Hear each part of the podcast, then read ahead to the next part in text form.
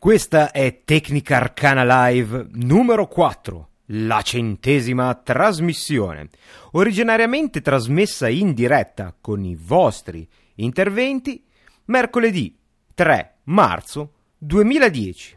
Buon ascolto. Eh, sarebbe un eufemismo perché la qualità è abbastanza bassa. Comunque, buon ascolto.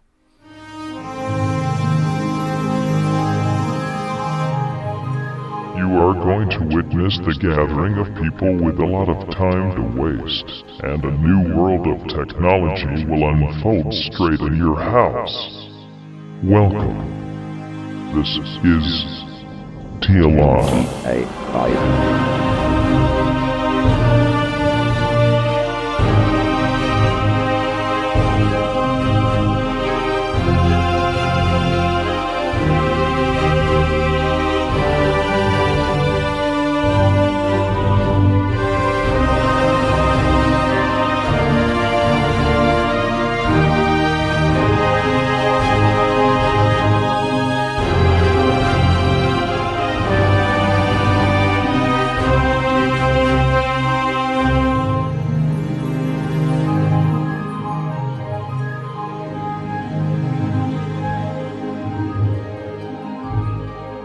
Buonasera e benvenuti a Tecnica Arcana Live numero 4, la grande festa per il centesimo episodio. Tanto per cominciare, se eh, aveste avuto dei dubbi su quale piattaforma stiamo facendo lo streaming, chiaramente il lancio della sigla con insieme sotto l'anteprima di Gnome, che quindi ha creato un effetto di eco ancora più presente, vi dovrebbe aver dissolto ogni dubbio. Molto bene, eh, Tecnica Arcana nasce quattro anni fa, è istituzionale che dobbiamo fare un po' di... un po' di storia, ma io facciamo una cosa proprio fatta. Io intervisto te e proprio facciamo una cosa. Buonasera ascoltatori, abbiamo il piacere di avere in studio eh, Mi chiamo Carlo. Sì, ok, dicevo, abbiamo il piacere di avere in studio eh, un magnate del podcast tecnologico italiano, il signor Carlo, conduttore, ideatore e proprietario di Tecnica Arcana.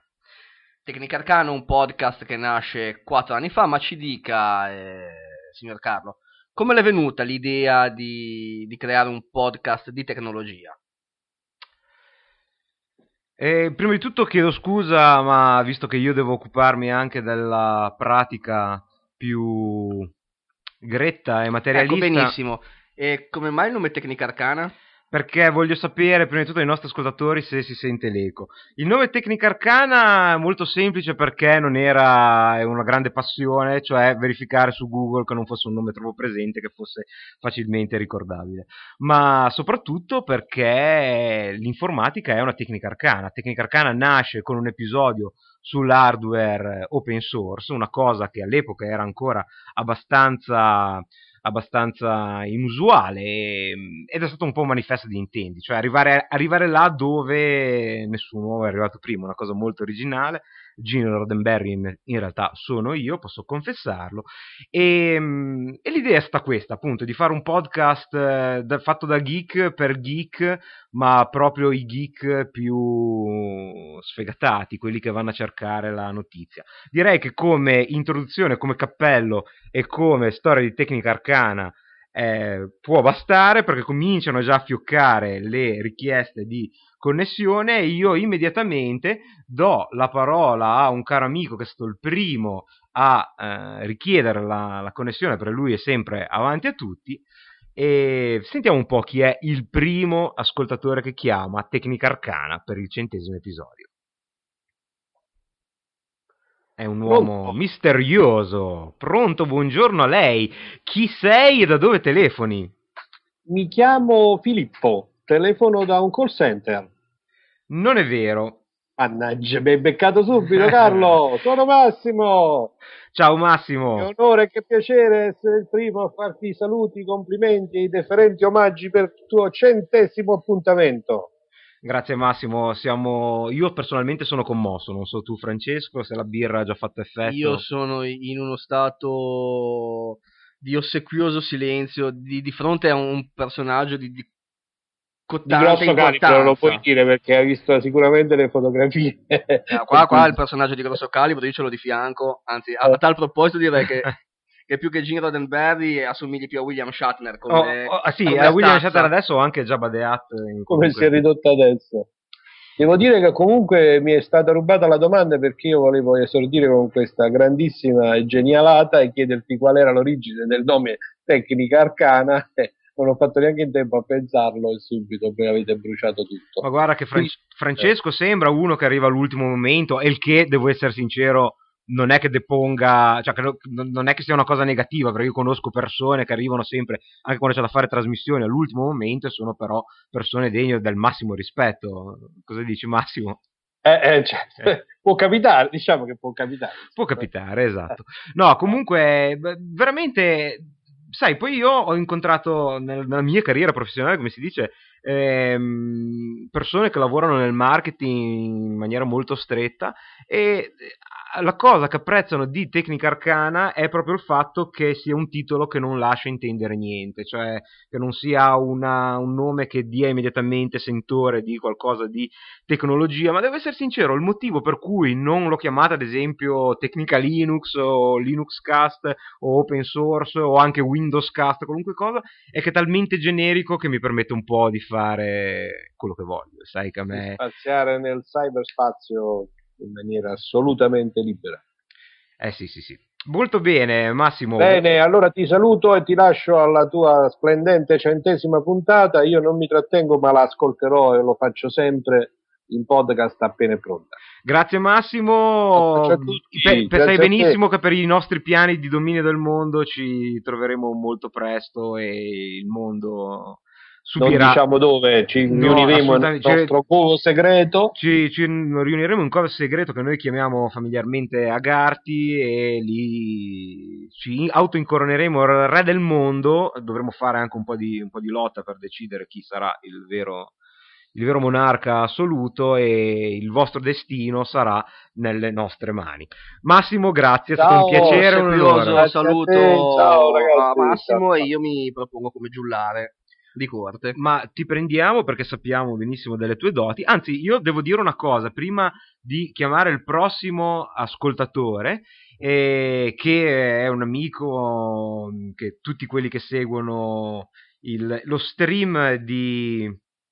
Eh, lo stream di mm, eh, il nostro stream del gruppo di digitali di tecnica arcana conoscono e che ha qualcosa di interessante molto da dire si parla di eventi reali. Volevo dire una cosa, Francesco, noi per la prima volta possiamo annunciare prossima, il prossimo episodio di Tecnica Arcana Live, perché è una cosa che noi ne discutiamo da tanto, vi prego di prenderci eh, seriamente, il prossimo episodio di Tecnica Arcana Live, e giuro non è uno scherzo, si terrà il 21 dicembre 2012 È vero. e voi potrete passare l'Apocalisse o quello che ne verrà con noi. E non è uno scherzo, veramente. Noi- io ce l'ho già sul calendario di Google. Io ho già preso contatti con chi di dovere che ci ha assicurato di avere la banda anche in caso di meteoriti, alluvioni, tsunami. eh, mh, come si chiamano lì? Solar flare. Adesso non mi viene il nome italiano. Le esplosioni solari. Le, ah, vabbè, ci vorrebbe il nostro amico di, Astronauticast che senz'altro in questo momento, se ascolta o ascolterà in podcast, si mangerà le mani. Va bene, ma abbiamo detto che è una trasmissione fatta da voi, quindi chiamiamo subito da linuxeditorni.org il nostro amico Shaitan. Eh, stavo pensando che il pro- Buonasera, buonasera ragazzi. Buonasera. Buonasera a lei. Ah, comunque lo streaming va benissimo, eh? Grazie, grazie, ci fa molto piacere, anche perché come al solito tutto è stato fatto con circa 10-15 minuti d'anticipo, quindi tutto un po' improvvisato, ma è questo lo spirito di, di tecnica arcana. Di- Va, quindi- benissimo, va benissimo così. Carissimo, tu hai da almeno eh, preannunciato su Twitter da parlarci di un, eh, di un evento che credo il tuo LUG sta organizzando. Oltretutto è un discorso che poi vorrei anche approfondire su Tecnica Arcana perché si parla di un sistema operativo molto promettente, insomma c'è gente che ci sta cominciando a impazzire, tanto per fare un nome del Computer Action Show che nel frattempo sono tornati a essere Linux Action Show. Dici tutto. Allora, in pratica io faccio parte del Camelug, che è un LUG associato a un'università, l'Università di Camerino, eh, io parlo in veste di vicepresidente, ma eh, più o meno contiamo tutti allo stesso modo, è molto ristretta la cerchia di, di utenti ristretti e crudi e, e, duri come quelli una volta, e sponsorizziamo un evento che parla di Haiku, che per chi non lo sapesse è un sistema operativo eh, nuovo, che poi tanto nuovo non è, con derivazione da BOS, il vecchio sistema operativo che hanno, hanno provato a portare sui Mac e poi è andata è andata un po' così come è andata, ovvero... Ah, BOS ha una storia, una storia incredibile perché, se non vado errato, è stato eh, è stato fondato da un fuoriuscito di, di Apple dell'epoca, Jean-Louis Gassier, qualcosa del genere mi sembra. Eh, guarda, mi sono preparato due o tre cosine, sì comunque mi sembra di averlo letto da qualche parte che era lui, anche perché i ragazzi eh, che vengono a parlare di Haiku ci hanno ringraziato mille volte in quanto fino adesso sembra che nessuna università o comunque eh, LUG o altre siano disposte ad ospitarli, noi siamo i primi, quindi con, con, tanto di streaming poi che faremo tramite Ustream. Oh, è, fan- è, fantastico, questa è un'idea veramente eccezionale perché come si vede anche da questa sera i mezzi ormai per mettere su in 448 una trasmissione ci sono, noi lo stesso abbiamo fatto con il eh, la, la, manifestazione che c'è stata a gennaio per eh, il, la creazione di videogiochi mi venisse il Global Game Jam, mi venisse come si chiama, e in, veramente in pochissimo tempo siamo riusciti a fornire uno stream 24 ore su 24, c'erano parenti che salutavano, cioè ragazzi che salutavano parenti a casa ed è molto bello ed è particolarmente bello sulle trasmissioni, secondo me, sugli eventi così di nicchia, perché comunque vedere un simposio su Haiku, che è un sistema operativo veramente molto interessante, nato lasciandosi dietro tutto il codice legacy, tutte le cose vecchie, è nato per essere multithread, funzionava su un doppio PowerPC, addirittura con due antennine luminose che davano il carico della CPU e che permette, questa è una cosa fantastica, di impostare la priorità per ogni singolo thread di ogni singola applicazione, è qualcosa che non si vede sinceramente eh, tutti i giorni ed è molto interessante che in Italia ci si muova su questo settore. Sai già più o meno il programma della, del vostro evento? Farci qualche eh, anticipazione? Ma sinceramente dovrebbe essere un evento che parla a 360 gradi del sistema operativo, quindi dovrebbe partire con un'esposizione di quello che è Haiku, come funziona, eccetera, eccetera, per poi andare un pochino più sullo specifico, perché comunque la platea è fatta da semplici studenti di informatica fino al ricercatore, al, al professore, si spera che la partecipazione sia abbastanza nutrita quindi dovremmo andare anche su kernel e cosettine più simpatiche per eh, coloro che sono un po' più esperti.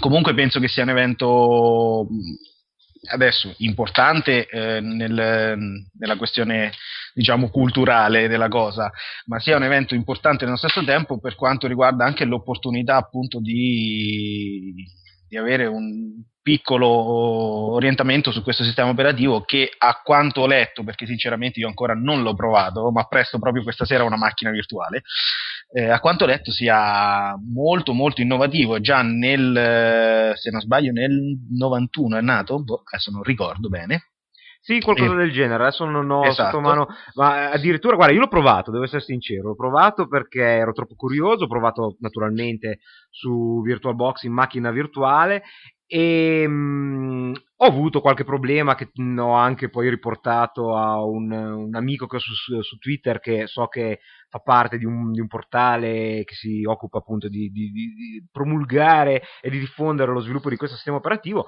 ma la cosa incredibile è che già in macchina virtuale, anche se lo compari alla distribuzione più minimale di Linux, ti rendi conto di una risposta alle interazioni talmente fulminea che come appunto hanno provato poi i ragazzi di Computer Action Show, eh, il, eh, è incredibile, c'è un telefono che è il, è il tuo? Non penso che lo spenti tutti, può darsi pure, ma che sia Ok, no, comunque, comunque è passato. Passato, Il- ok. su- succede al bello della diretta. Dicevo, eh, su un sistema che è talmente. Eh, talmente piccolo, talmente responsivo, proprio come dicevi tu, e forse non- al giorno d'oggi continua a essere innovativo perché è stato il primo sistema operativo eh, progettato per un'architettura multithread, multitask, multiprocessore, cosa che tutti gli altri sistemi comunque rimangono legacy perché macOS X è um, Next Step che nasce addirittura su 68000 e quindi su Motorola 68000 e quindi intrinsecamente monoprocessore. Linux comunque è una storia lunghissima che poi si siano adattati è tutto un altro discorso, Windows non ne parliamo, è l'unico sistema operativo che comincia ad avere una certa diffusione, nato appositamente per questo tipo di macchine, è questo Haiku che è molto promettente. Io ho letto due o tre notiziole sul, sul progetto, diciamo, tra virgolette, padre del, di Aiko, cioè il BOS, e sono rimasto semplicemente sterefatto quando ho letto un file system journaled eh, con supporto fino a 18 milioni di terabyte iniziali quando è stato fatto questo sistema operativo. Era una cosa proprio impensabile per gli altri, cioè stavano proprio molto molto molto ma molto più avanti del resto del mondo. E sono rimasto quindi colpito eh, dalla, dal, dalle novità che, che ha portato nei, nel panorama dei sistemi operativi. Peccato per la morte prematura del BOS, ma eh, meglio, tra virgolette, meglio così perché comunque Aigun ha ripreso i concetti per poi eh, lasciare tutta la comunità. Infatti, non a caso Aigun non ha una riga di codice proprietaria. No. È, È vero, e, e soprattutto è stato fatto in maniera. Eh, mm, BOS era molto modulare, hanno cominciato a mm, sostituire modulo per modulo, adesso non so se esattamente eh, modulo, comunque libreria, ogni singola API è stata riscritta ma mantenuta all'interno del sistema operativo BOS.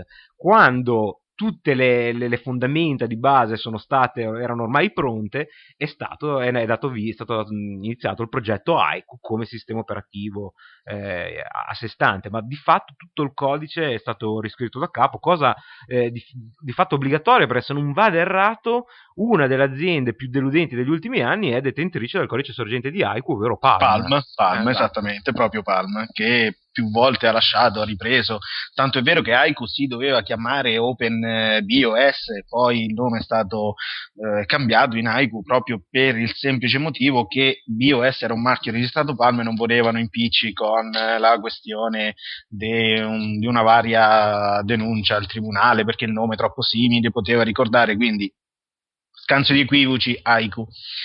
Eh che comunque è anche più elegante a mio avviso. Sì, è, è bello, è bello e rende bene l'idea di eh, comunicazione, in questo caso di interazione con eh, le risorse però tenute al minimo, come le, appunto, le omonime poesie, micropoesie giapponesi che sembrano nate apposta per, eh, per Twitter. Molto bene. ehm, Vi invito all'evento o fisicamente o virtualmente, per chi potrà venire fisicamente ci farà piacere avere fa- grande partecipazione di pubblico, eh, virtualmente per chi, per chi può e chi vuole. E Comunque vi do un chi- sito Sì, di infatti, un riferimento. sito di riferimento. Comunque, intanto ricordo che tu sei raggiungibile a- su Twitter a Linux e dintorni come user ID sì. e invece sul web col tuo blog che è linuxedintorni.org, se non sbaglio. Esattamente. Quindi molto facile. Il sito E- ufficiale o comunque di riferimento invece? Il sito ufficiale di riferimento è il classico www.camelug.it. Poi all'interno c'è proprio un menu destinato l'Ico Meeting 2010 con, eh, con tanto di pagina stream eventi, quindi ci sarà possibilità sia di vedere che di sentire, ma soprattutto anche di interagire perché abbiamo allestito una piccola chat in modo che se qualcuno ha qualche domanda da fare può tranquillamente interagire con, eh, con la sala. Molto bene, io ti ringrazio di essere stato il primo eh, ufficialmente a arrivare su, su Tecnica Arcana per l'episodio 100, per noi è una grande emozione, siamo veramente molto contenti. E naturalmente Massimo non, non era preparata, ma Massimo è quasi un abitué ormai del- del no- della nostra cricca di pod- pod- podcaster tecnologici e ti ringraziamo. E... Io ringrazio voi per l'opportunità di sponsorizzare l'evento perché credo che sia, ripeto, un'ottima occasione per conoscere qualcosa che a mio avviso potrebbe avere un buon futuro. Guarda, è un piacere anche perché io sono eh, anni, penso che ho un appunto con scritto sc- di che se qualche LUG o comunque qualcuno vuole fare un'iniziativa legata al mondo dell'open source, eh, scriva con eh, un po' di anticipo perché comunque con i tempi non proprio Beh, chiaro, certo. eh, cronometrati da un metronomo di tecnica arcana ci vuole un po' di tempo anche per eh, dare eh, la possibilità agli ascoltatori di scaricare, di ascoltare e mi sono sempre dimenticato quindi lo dico adesso eh, per te e come per tutti gli altri che sono attivi nella diffusione dell'open source che è fondamentale perché le aziende spesso eh, hanno, lo fanno in maniera diversa. Fa- se, se un'azienda utilizza l'open source spesso lo fa per motivazioni più business to business, non, non è ancora secondo me eh, un, un valore aggiunto verso l'utente da parte delle grandi aziende. È importante che il passaparola venga dal basso, a parte che ormai tutti i media eh, eh, faranno questa fine, diventeranno eh, genera- generati da noi, dagli, dagli utenti, che poi siano un Lio Laporte che di fatto è un professionista, o che siamo io e Francesco che di fatto siamo... Due appassionati. Io tra l'altro Ah. non vi ho interrotto perché eh, non conoscevo assolutamente l'esistenza di questo sistema operativo e mi riprometto domani di andare a cercare qualcosa su internet. Ma purtroppo so che è vero, non solo cercherai, ma domani telefonerai, è bellissimo! E, e sicur- e mi riprometto assolutamente di, di partecipare almeno in maniera virtuale a, a questo evento che l'amico Shaitan ci ha, ci ha appena presentato.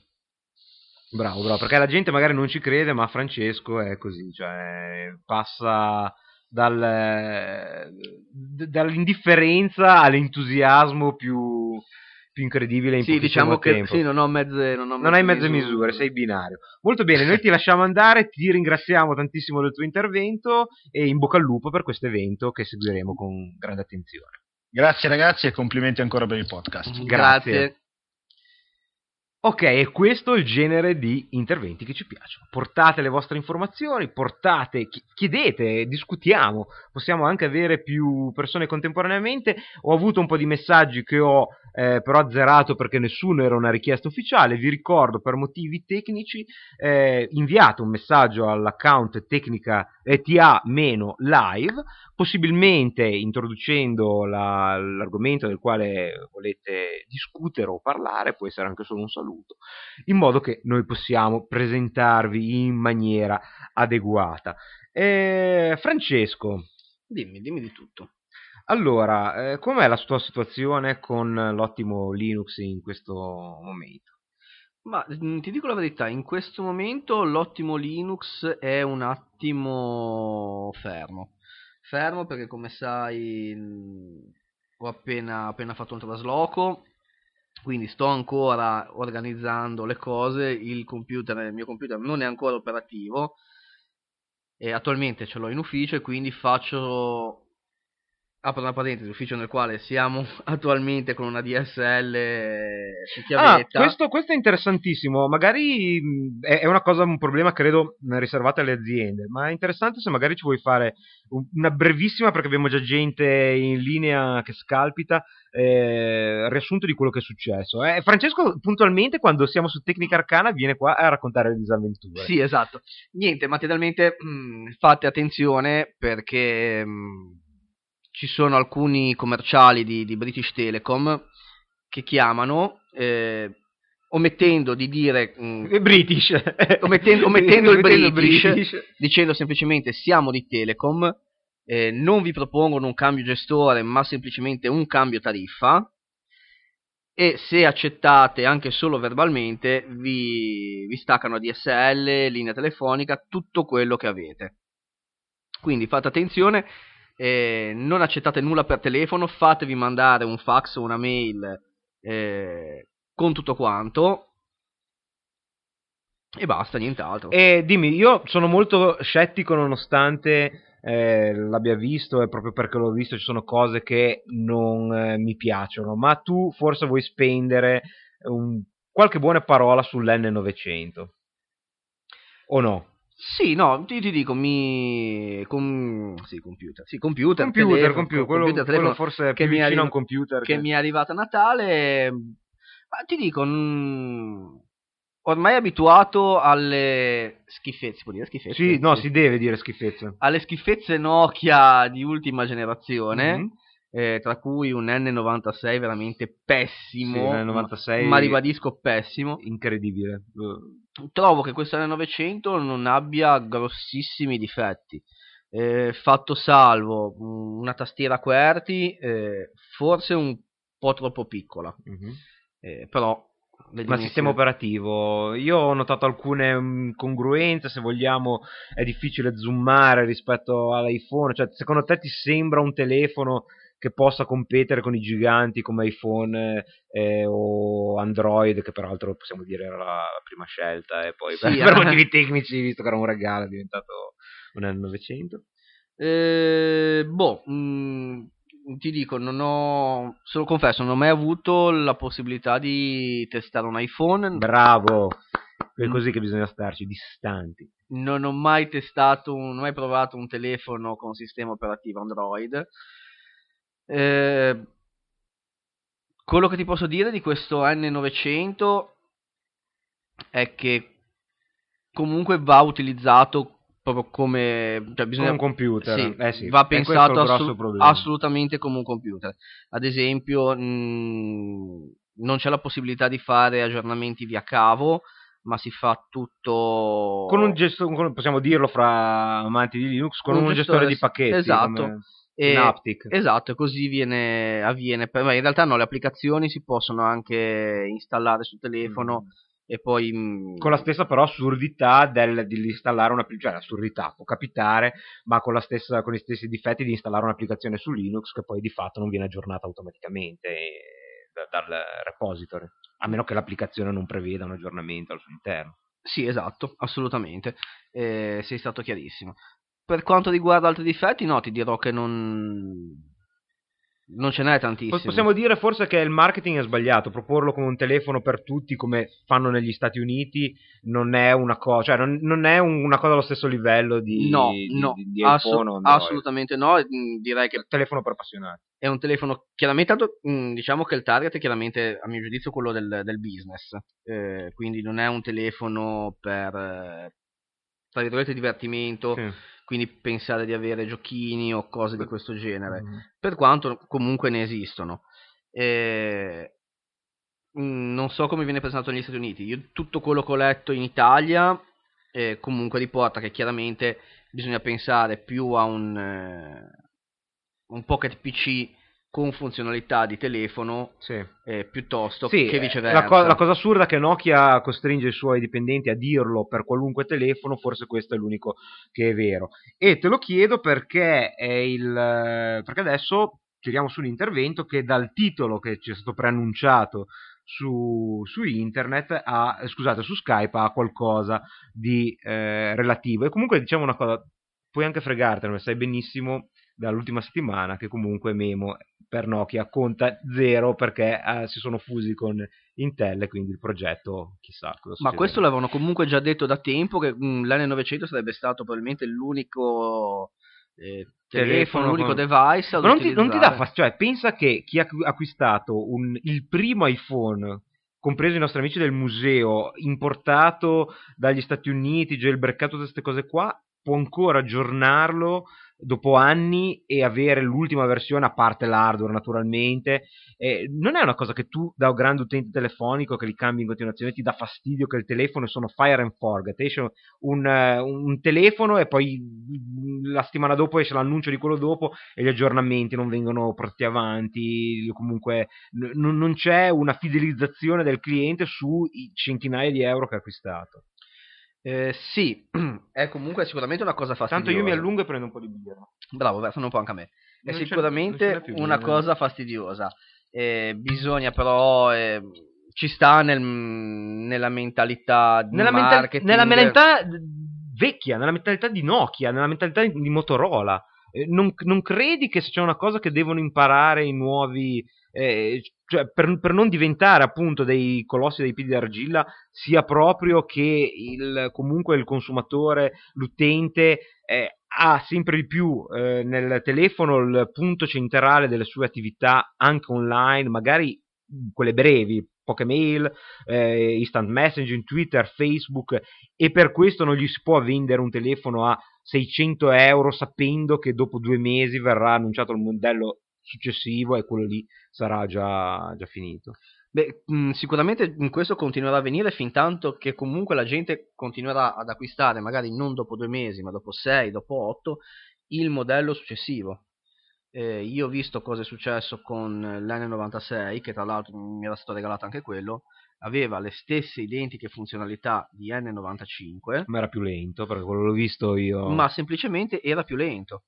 Eh, però nel momento in cui eh, gli utenti continueranno a, eh, a me capita di vedere, comunque andare a cercare forum, eh, gente che dice ah questo telefono meraviglioso, funzionalità, era lo stesso telefono, sì. solo più lento, finché continuerà la gente ad acquistare. Ma, ma, è questo il problema, anche le recensioni ormai diciamo le, le recensioni ufficiali dei grandi siti eh, prendono il tempo, cioè a, lasciano il tempo che trovano, perché ho visto ad esempio più cose su Twitter di altre persone che hanno l'N900 di quello che abbia mai letto su, su, qualunque recensione, perché comunque per qualunque oggetto, se hai il momento di frustrazione, vuoi condividerlo col mondo, se lo segui, di fatto hai un quadro molto più completo di una persona che lo tiene una settimana, due settimane, lo prova, le sue impressioni che devono essere per forza di cose limitate. A proposito di Twitter, tu Twitter niente? No, no, no, io sai che sono asociale.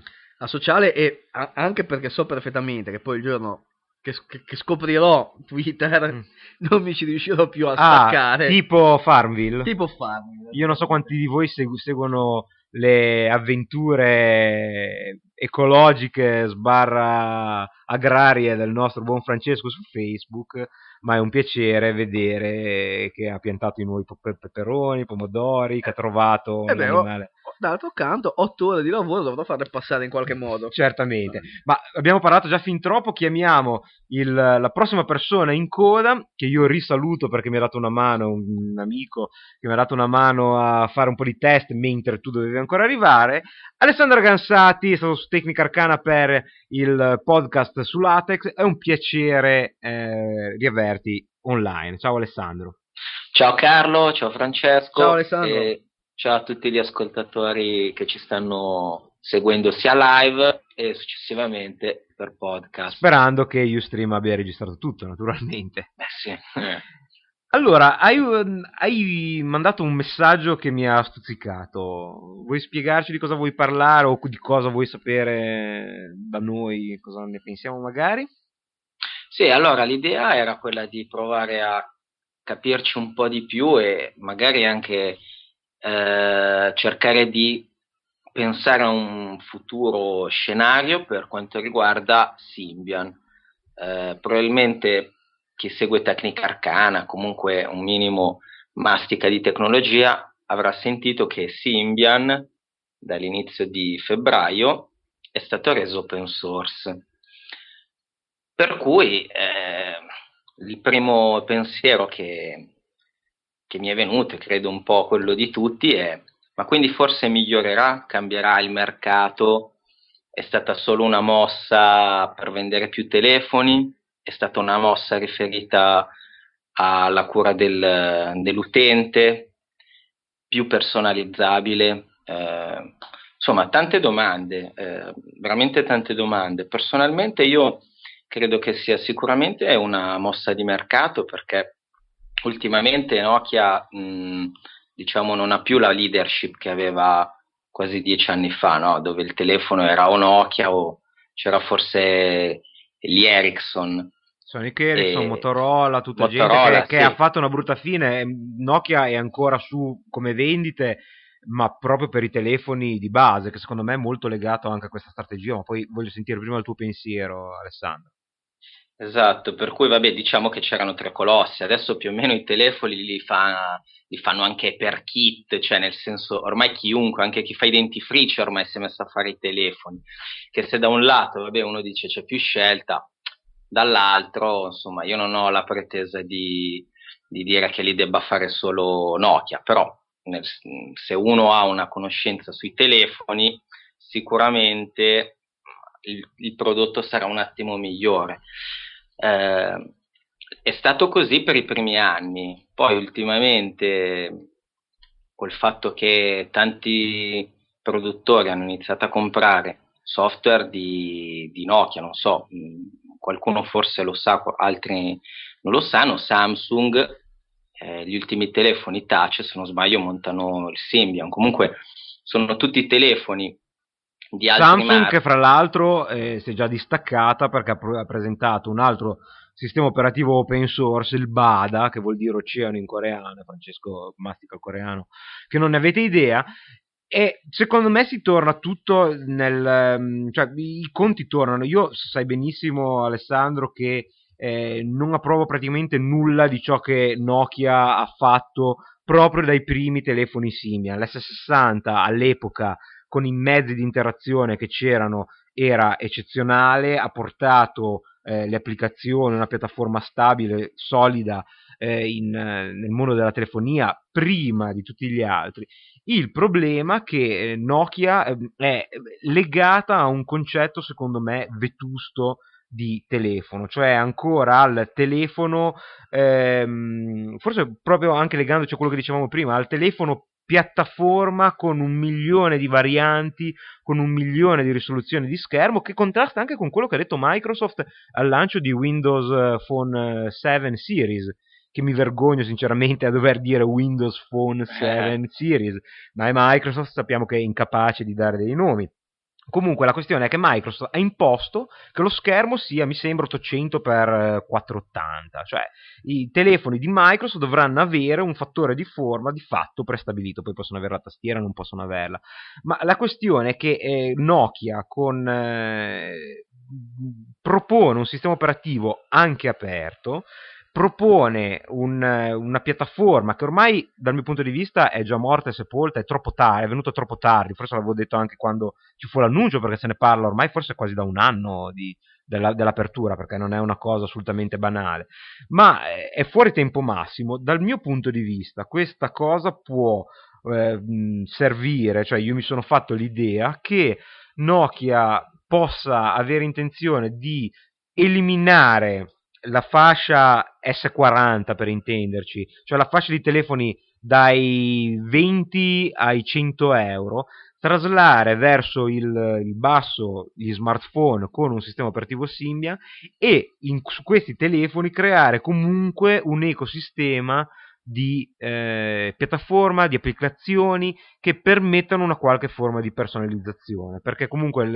il sistema operativo open source può dare mh, anche facilità di, creazione di tool di sviluppo, di importazione di linguaggi di programmazione, ma dal mio punto di vista è troppo tardi per fare un discorso alla Google per dire la nostra è una piattaforma aperta, siete liberi di farci quello che volete e arrivate perché secondo me il Symbian, e io lo dico da grande fan di Symbian, per tutti questi anni ho avuto un P910 per, per Eoni, è stato uno dei telefoni più belli che abbia mai avuto, eh, ormai è tardi, cioè il suo tempo è, è, finito, se non in una nicchia di telefoni a bassissime prestazioni dove Symbian funziona alla perfezione perché richiede pochissime risorse e che può essere una spiegazione, anche perché sinceramente così com'è eh, ogni tanto leggi notizie, se segui siti open source, di gente che dice ah, Symbian è stato cambiato il file system in modo che possa superare i file da 2 giga, cioè sono ancora a livelli di fondamenta come, come modifiche. Un po' come quando l'anno scorso dicevi ah, l'iPhone finalmente ha il copia e incolla.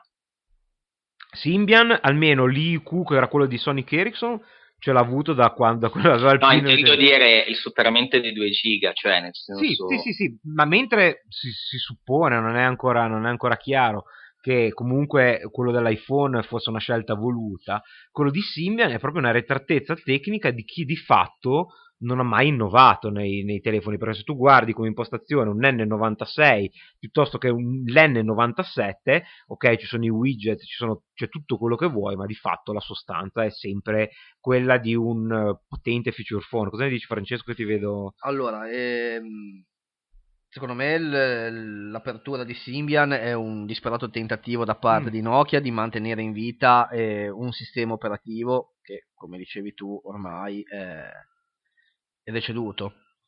Eh, sicuramente per un telefono di fascia bassa eh, come, come, prezzo eh, può andare bene, può andare bene per tutta quella categoria di, di utenti che possono andare dai non so adesso a che età si può avere un telefonino 10-12 anni sì temo purtroppo fino ai anni 18, 20, 22 in cui eh, il telefonino è più un oggetto di, di culto più che di, di un, neanche un oggetto di culto, un, un oggetto per apparire per cui deve essere mm. bello, colorato. No, non, so, non, con... sono, non sono, poi così d'accordo su questa. Cioè, ci sono senza dubbio certi eh, telefoni che hanno un fattore fashion, cioè un fattore brazzo, chiamalo come vuoi. Ma eh, io vedo, almeno personalmente, che, che il telefono sta diventando veramente. Cioè, per farti un esempio, prima di, eh, mentre arrivavo, c'era il treno in ritardo, ho ricordato i nostri gentili ascoltatori che stanno ascoltando in questo momento, che sono 70 in questo momento, che eh, comunque la, la, puntata era, dispo- cioè, era, nelle mani delle ferrovie dello Stato, perché se il treno non arrivava, io non arrivavo, quindi tutta la baracca andava un po' a catafascio. Però eh, c'è un nuovo sistema di comunicazione che secondo me è imprescindibile, la, la, la mail il, sul cellulare, il Twitter, il Facebook, sono cose che secondo me forse relegano addirittura, e te lo dico con un po' di dolore, il, il successo dell'iPhone non solo è una questione di, di apparire, ma una questione di avercele in un istante. Io adesso sto facendo un, il discorso iPhone, lo lascio un attimo a sì, parte. Sì, sì. Eh, il mio è semplicemente una, un, discorso che voleva dire. Secondo me nel futuro Nokia si limiterà eh, a vendere telefoni per eh, una fascia di, di, utenti che andrà dai 10, eh, 12 fino ai 20 che vorranno il telefono fashion eh, ultra personalizzabile, ultra colorato eh, con lettore MP3. Probabilmente sì, sicuramente Facebook, addirittura forse eh, scusami se lo dico, Facebook più che Twitter. Eh, Vabbè, questa è una questione di email, bah, non, lo, non so quanto, eh, però il target di Nokia secondo me nel futuro si rivolgerà, si rivolgerà verso questa, questa fascia. O, o alle care vecchie simpatiche nonnine che vorranno un telefono da Sempre. spendere poco e, è abbastanza facile, tutto sommato, di, di semplice utilizzo. E qual, qual era la tua, la tua, idea di base, a parte Alessandro, a parte la, la, grossa operazione di marketing che senza dubbio c'è, nel senso che di Symbian non avrebbe più parlato nessuno se non con un'operazione, con una mossa del genere, da, a mio avviso. Ma guarda, io da romantico dell'hacking e purtroppo adesso ascoltandovi ovviamente ho dovuto anche un po' rivalutare la mia convinzione no, che avevo, però quello che avevo in mente mh, poteva essere, ah guarda che bello, alla fine hanno sempre avuto un hardware che più o meno, dai, si, si può dire, secondo me senza esagerare troppo, era sopra quella, quello degli altri, eh, quindi dire, ah, finalmente il software adesso è open, gli appassionati si possono mettere lì e diciamo godere quella, quella macchina. Eh, qualcuno più bravo magari inizierà a fare appunto delle non so dei fork qualcosa insomma per cui il, il telefono possa essere utilizzato veramente al 100% con, con, delle prestazioni molto elevate. Sì, però vedi il problema è questo, cioè premesso che suppongo che tu non goda nel sapere che hai un telefono open source in tasca, magari sì, però vuol dire non è questa l'esperienza che ti aspetti da un telefono open source. No, la, io... la, la, il tutto si racchiude nel, nella solita cosa, cioè deve essere ok open source, ma deve essere appetibile per gli sviluppatori. Se non ci sono gli sviluppatori non c'è ecosistema di applicazione, se non c'è ecosistema di applicazione rimane un telefono che compra chi va nel negozio senza sapere cosa compra perché magari la tastiera che gli piace, gli piace il design e queste cose qui. Ora tu da eh, quasi ingegnere ti metteresti a sviluppare un'applicazione per Symbian quando se vuoi rimanere su una piattaforma open source, ad esempio hai Android che senza dubbio dal punto di vista del, del rimanere sul, sull'ultima generazione, del restare una cosa mm, attiva ha quantomeno un precedente eh, migliore di quello di Symbian che è di fatto un buco nero perché non sappiamo come sappiamo come è andata ma non sappiamo come andrà. Ah sicuramente eh, appunto anche come diceva Francesco il lato marketing quindi Android cioè tu parli alla gente Google e tutti, ah, Chrome, effettivamente poi anche considerando le limitazioni tecniche, quello che dicevi sul file system dei 2 giga, considerando anche la base di, del kernel, no? tra un sistema e l'altro, ahimè, ti devo dare ragione, ma appunto ti ho detto, la mia considerazione iniziale era fatta da, da illuso romantico del è vero guarda ti capisco alla perfezione ma eh, probabilmente funzionerebbe io ho sempre detto qualunque progetto che va open source eh, non può che uscirne nulla di buono eh, scusa cosa ho detto? No, no, no, ops, eh, da qualunque progetto eh, che, che, va open source eh, non può sì che uscirne nulla di buono, eh, visto? No, no, hai detto giusto. Ho detto giusto, avevo, avevo sì, il terrore.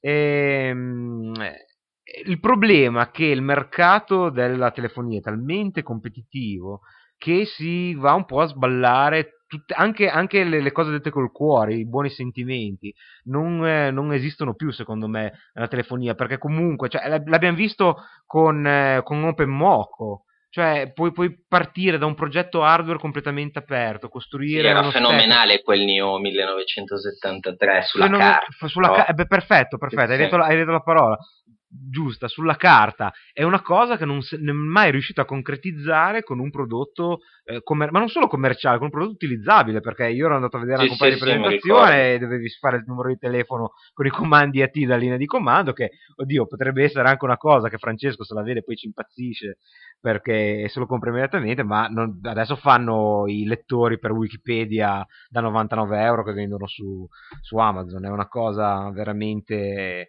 eh, veramente improponibile. Intanto abbiamo una marea di feed eh, su Twitter di ehm, ascoltatori con grandi ricordi sui Nokia. Eh, ci seguono prima di tutto quasi tutti da Linux, abbiamo un network remix, abbiamo un Karmic Koala su un vecchio portatile con Kubuntu. Un'altra cosa che volevo dire mh, riferita all'intervento di prima, che eh, vedi, il, eh, non sai mai cosa può succedere con l'open source. Ad esempio, il, tanto saluto Francesco che sono sicuro che mentre si alza a prendere un fazzoletto andrà anche in cucina a prendere una birra.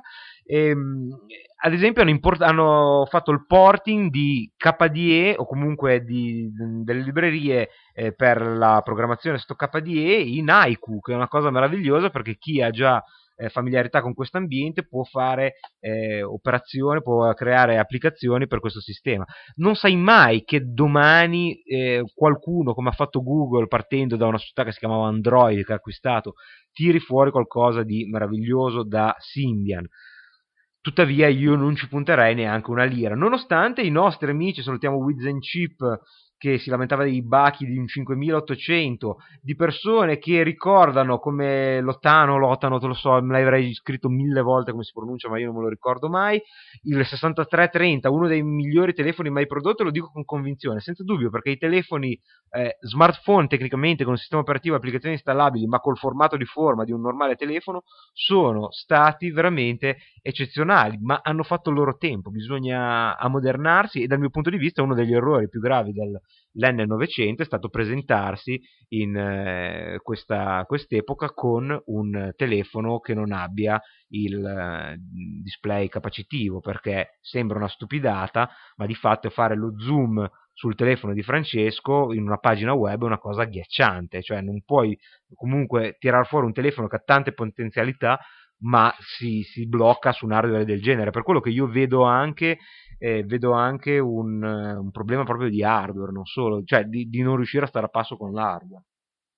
Chiaro, chiaro, guarda Carlo, io eh, mi vergogno quasi a dirlo, però in realtà sono ancora abbastanza convinto della mia scelta, io ho ancora un Nokia 8310, cioè ti parlo del 2003, telefono piccolino con la radio, non ha neanche gli MMS, cioè serve per telefonare i messaggi e basta, perché allo stato attuale, a parte forse l'iPhone, mm, ma anche lì ho dei dubbi che sia più una questione commerciale, insomma, non ho ancora trovato una macchina che mi soddisfi per davvero. Cioè l'iPhone, appunto, sì, come dicevi prima, probabil- o come diceva Francesco, mi pare, probabilmente è più famoso per le applicazioni che per il telefono in sé. Cioè, la macchina è una bella macchina, sicuramente, Ehm, non mi sento però di denigrare altri prodotti rispetto all'iPhone. tuttavia nel complesso eh, io sono, sono, comunque abituato a usare il computer tutti i giorni, mm, per me è ancora, è ancora limitato, insomma, cioè nel senso fare delle cose in maniera un po' macchinosa piuttosto che avere anche dei problemi di navigazione, insomma, io preferisco ancora il computer per fare anche cose banali come magari fare delle foto, preferisco la macchina fotografica. Beh, perché... senza dubbio, però eh, è l'integrazione. Guarda, io devo essere sincero, non sono poi così eh, integrato o 2.0, uso l'indispensabile, però ci sono tante, tante occasioni che mi sono reso conto che comunque un sistema integrato che funziona bene e, e che, che permetta di cogliere l'attimo è una cosa fantastica. Ti faccio un esempio: eravamo, eravamo a, ehm, a, Salerno, grazie. Eh, da, proprio dal professor Massimo De Santo per eh, il, il, seminario su Digitalia avevo visto delle meravigliose eh, illuminazioni natalizie che avevano dato degli artisti erano tutte in stile fantasy e qualcuno su Twitter mi ha chiesto non potresti mandare due foto?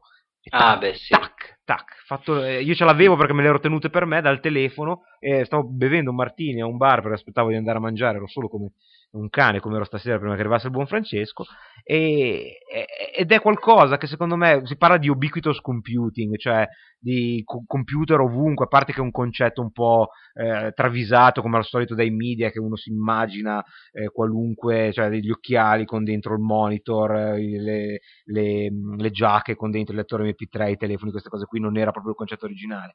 Ma dal mio punto di vista a questo punto manca solo l'integrazione perché i servizi ci sono già, cioè puoi fare qualunque cosa col tuo telefono e puoi essere in contatto quasi come se fossi su, sul tuo computer, però ovunque sei. Ovvio che se devo scrivere una lettera preferisco scriverla dal, mm-hmm. dal, nostro, dal, dal computer. Comunque... Sì, sì. sì dimmi. Mm, no, di, dico... Eh se la metti su questo aspetto ti dico sì, mm, è vero, però appunto se uno sposa questo, questo, genere di cose, nel senso io la macchina fotografica ce l'ho sempre nello zaino, capito? Poi chiaramente eh, questo non significa che posso in ogni momento eh, mandare delle foto così. Naturalmente mh, mm, a me non interessa magari essere tempestivo nel fare le cose e quindi mh, mm, appunto mi va bene la, la situazione che... Mh, che, vivo io. Che, che, esatto, sì, Naturalmente probabilmente, uno... pro, probabilmente, è una cosa più soggettiva perché chiaramente sì. il, l'andamento, cioè comunque con questi nuovi telefoni, eh, se vai a un evento puoi con l'applicazione di Ustream o roba del genere eh, fare il broadcast istantaneamente con una flat esatto, dati, sono, sono, sono, eh, sono ehm, possibilità che non solo ci sognavamo anche solo quattro anni fa quando è nata Tecnica Arcana, ma che hanno comunque bisogno di un ecosistema di applicazioni che deve essere vivo, brillante, attivo. Perché se comunque Ustream non valuta Symbian quanto piuttosto che Android come una piattaforma che può portare visitatori sul sito a usare il servizio, questo non si, non si genera. Secondo me il problema è proprio questo, che Symbian è stato di fatto abbandonato, comunque eh, relegato a un ruolo di secondo piano da scelte di, di, eh, di, di Nokia e nulla ormai potrà farlo tornare in, io mi, mi inserisco. Prego. Intanto ricordo di chiamarci, cioè di scrivere un messaggio su TIA Live perché abbiamo parlato abbastanza di telefonia cellulare, vogliamo nuovi argomenti e li vogliamo da voi. Basta un messaggino, aprite la chat di testo, scrivete un, ciò che volete esporci o che ci volete chiedere o che volete discutere con noi e noi vi tiriamo su appena finita questa conversazione. Dicevo, Va bene Carlo, ah, scusami Francesco. Niente, io mi, mi, inserisco nel vostro discorso e forse lo faccio a, eh, a torto, eh, però mh, mm, se parlavate di funzionalità di nuovi telefoni e cose di questo genere, io una cosa che ho scoperto con N900 è il, il piacere di essere in casa connesso a una rete wifi, eh, voglio vedere cosa c'è stasera in televisione. Eh, Ok, perfetto. non sto ad andare a aprire il comp- accendere il computer, eh, aspettare che carichi il sistema operativo. In un attimo vado su, su Google e Certo. vedo cosa c'è in televisione.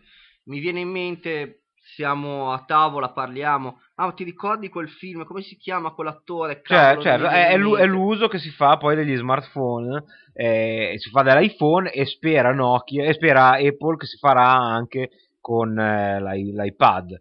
La questione che posso aggiungere, io quando tu sei a casa, so che sei a casa perché ti vedo su Skype, perché ti colleghi su Skype, e invece con l'iPad sarà molto difficile che tu abbia Skype eh, costantemente Attaccato. attaccato. Funziona bene Skype sull'N900, questo posso testimoniarlo. Dal punto di vista delle funzionalità dell'interfaccia è simile alla versione...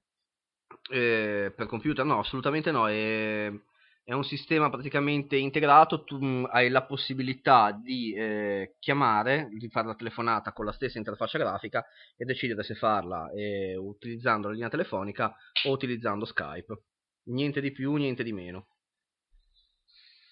Ehm, sì, Carlo, concludo così poi chiaramente lasciamo spazio anche agli altri dicendo che effettivamente ehm, se uno ad esempio fa il giornalista piuttosto che ehm, appunto come diceva Francesco adesso vuole, vuole vedere delle cose velocemente e effettivamente comunque è un servizio utile e che appunto in alcuni casi è imprendiscibile da, dal lavoro, insomma non, non, non- non si possono magari prendere al momento delle cose e spedire dopo, ecco, quindi, quindi effettivamente sì, e, mm, niente. Symbian allora, sì no infatti, di- quindi alla fine questa, questa mia ipotesi No, ti ti abbiamo convinto che Symbian eh, non ha futuro, mi dispiace, continua, No, però magari- continua, continua a seguirlo perché comunque le nostre naturalmente come le tue, perché non sappiamo, sono solo ipotesi.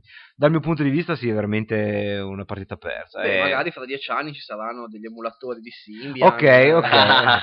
Eh, la, la fantascienza la facciamo l'ultima mezz'ora di cosa. Io ho i emulatori solo di Super Mario, di Super Nintendo e Sega Mega Drive. Alessandro, grazie, abbiamo altre richieste, è stato ancora un piacere. Alla prossima. Va bene. Ciao, buona serata. Un Ciao, saluto ciao. a tutti, ciao ciao ragazzi. Allora, e nel frattempo chiamiamo eh, il prossimo ascoltatore che è Mario che tira su un argomento piuttosto interessante. Cioè, vi siete accorti che eh, Pronto? Pronto, ciao Mario, benvenuto su Tecnica Arcana. Grazie. Allora, ehm, tu ci, ci- mi, mi hai scritto un messaggio che mi ha incuriosito perché io non sono riuscito a raggiungere la baia dei pirati usando OpenDNS. E il problema è che forse io me ne sono accorto completamente per caso, lo riassumiamo.